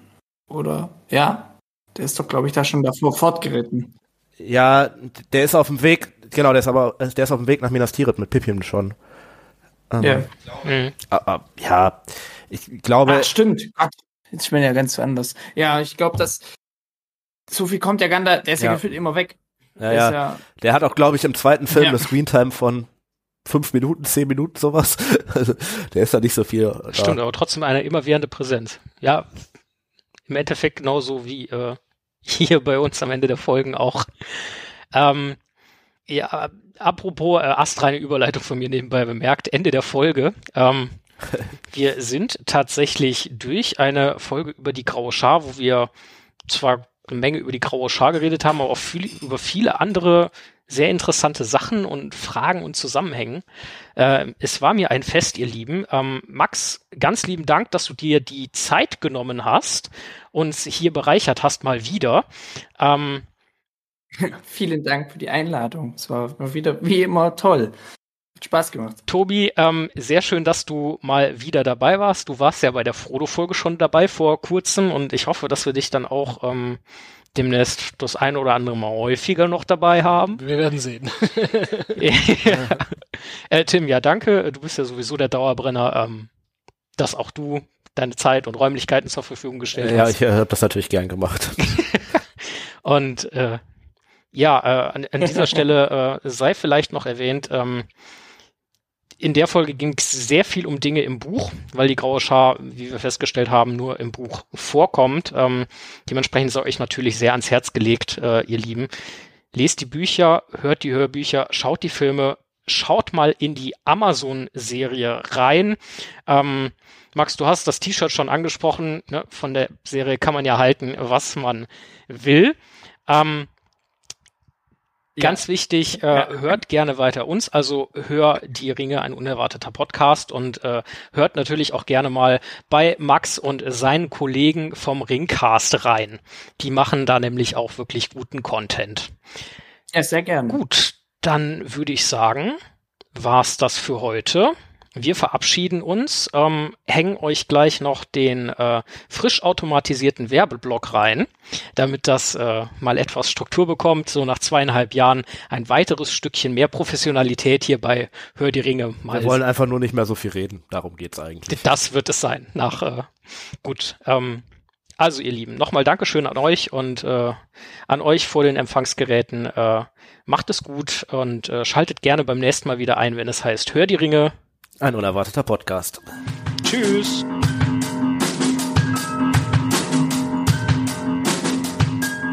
Wie könnt ihr Hör die Ringe unterstützen? Liked uns auf Instagram, folgt uns auf Spotify, abonniert uns beim Podcatcher eures Vertrauens. Auch über Bewertungen freuen wir uns immer. Am meisten unterstützt ihr Hör die Ringe, wenn ihr ein Steady-Abonnement, das was zum Beispiel unsere Techniker weiter aufrüsten können, zum Beispiel neue Mikros kaufen. Dafür erhaltet ihr natürlich immer ein paar Goodies. Geht kurz ein Soundcheck, ob das jetzt alles so geht. Äh, wenn du magst, kannst du mir schon mal den Tabak zuwerfen. Ja. Jetzt musste der Tobi noch kurz was sagen. Hallo. Ich habe nichts Interessantes ein bisschen mehr, beizutragen. erzähl, wie du zu Und, spät gekommen äh, bist und dass das total nicht deine Schuld war. Die Bahn äh, ist zu spät gekommen, aber ich bin gar nicht mit der Bahn gefahren, deswegen ist es äh, keine gute Ausrede für meine Verspätung. Dreiecke sind viereckig, weiß ich nicht. Drei Was soll sind viereckig, ja. Yep. Hervorragend. Äh, dann können wir, denke ich, starten. äh, wir brauchen Bier und Gläser. Genau, aber äh, so wäre alles bereit. Ach so, ja, Das läuft technisch hier durch. Sollte das passen. Ich hätte es jetzt gerne noch so, dass wir das eine auf der einen Seite sehen, das andere auf der anderen. Geht das? Ja, wo? Ah, Ja, das kenn ich. Das Bier für jeden Tag.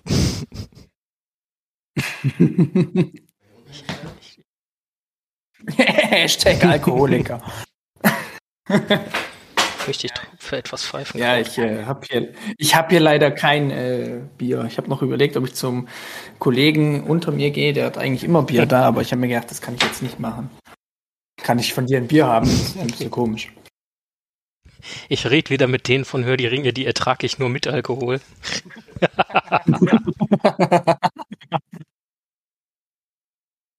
Die saufen immer und ich darf nicht mittrinken. Nee, alles gut.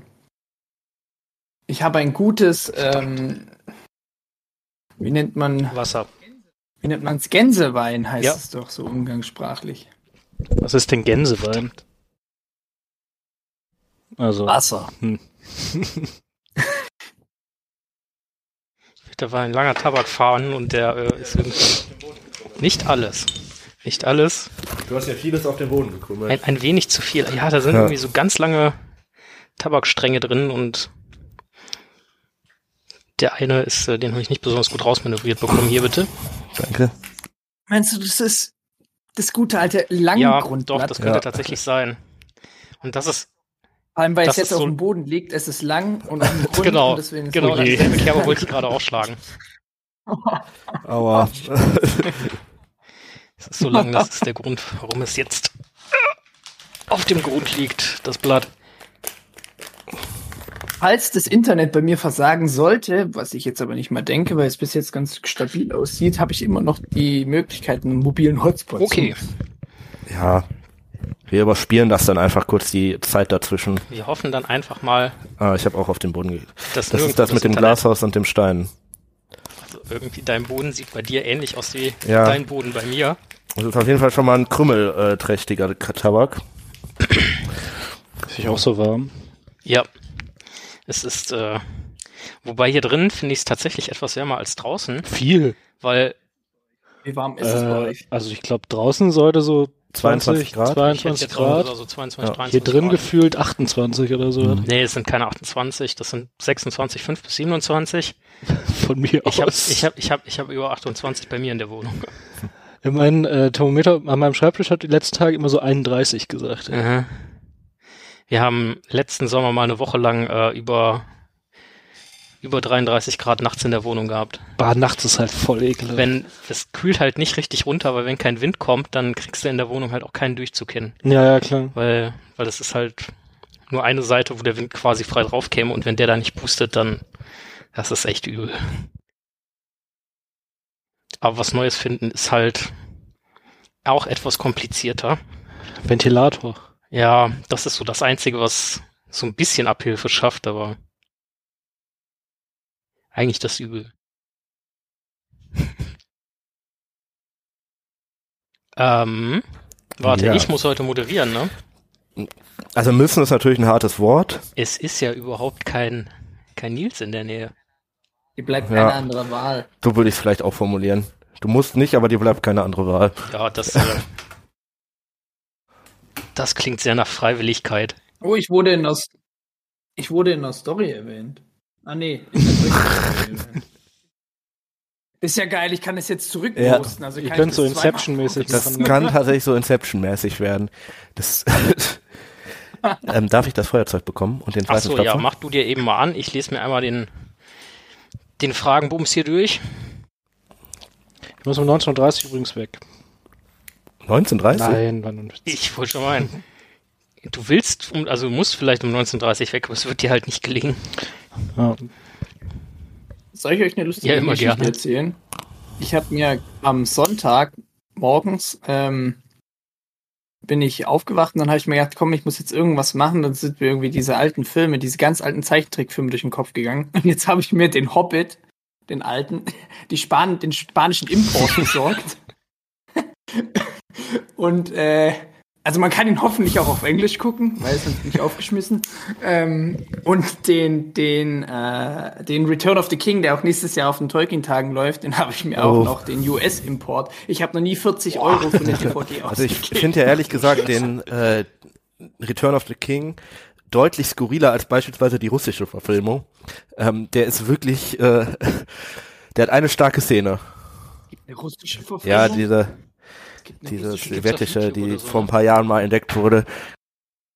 Zigarre, ähm, Pfeifenrauch bleibt nicht so in der Bude hängen, gell? Wenig. Ich glaube, dafür müsste man schon jeden Tag rauchen oder äh, öfter. Ähm, ich, wir können das nach dieser Woche sagen, da wir diese Woche drei Folgen insgesamt aufnehmen. Ja. Zwei davon bei mir. Ähm, Ja, wir haben in den Sommerferien Aber ein wir bisschen was haben- vor. Deswegen müssen wir ein bisschen Vor vorproduzieren. nicht mal einer Woche bei dir die Tabakverkostung gemacht, die andere. Ach, das auch noch, ja. Stimmt. Können, Gut. Werden wir Samstag gucken, ob's drin hängt. Das war vielleicht ein bisschen lang, aber naja. Mhm. 15 Minuten. Äh, Das ich war schon mal länger. würde dann, würde, ja, mit Dennis.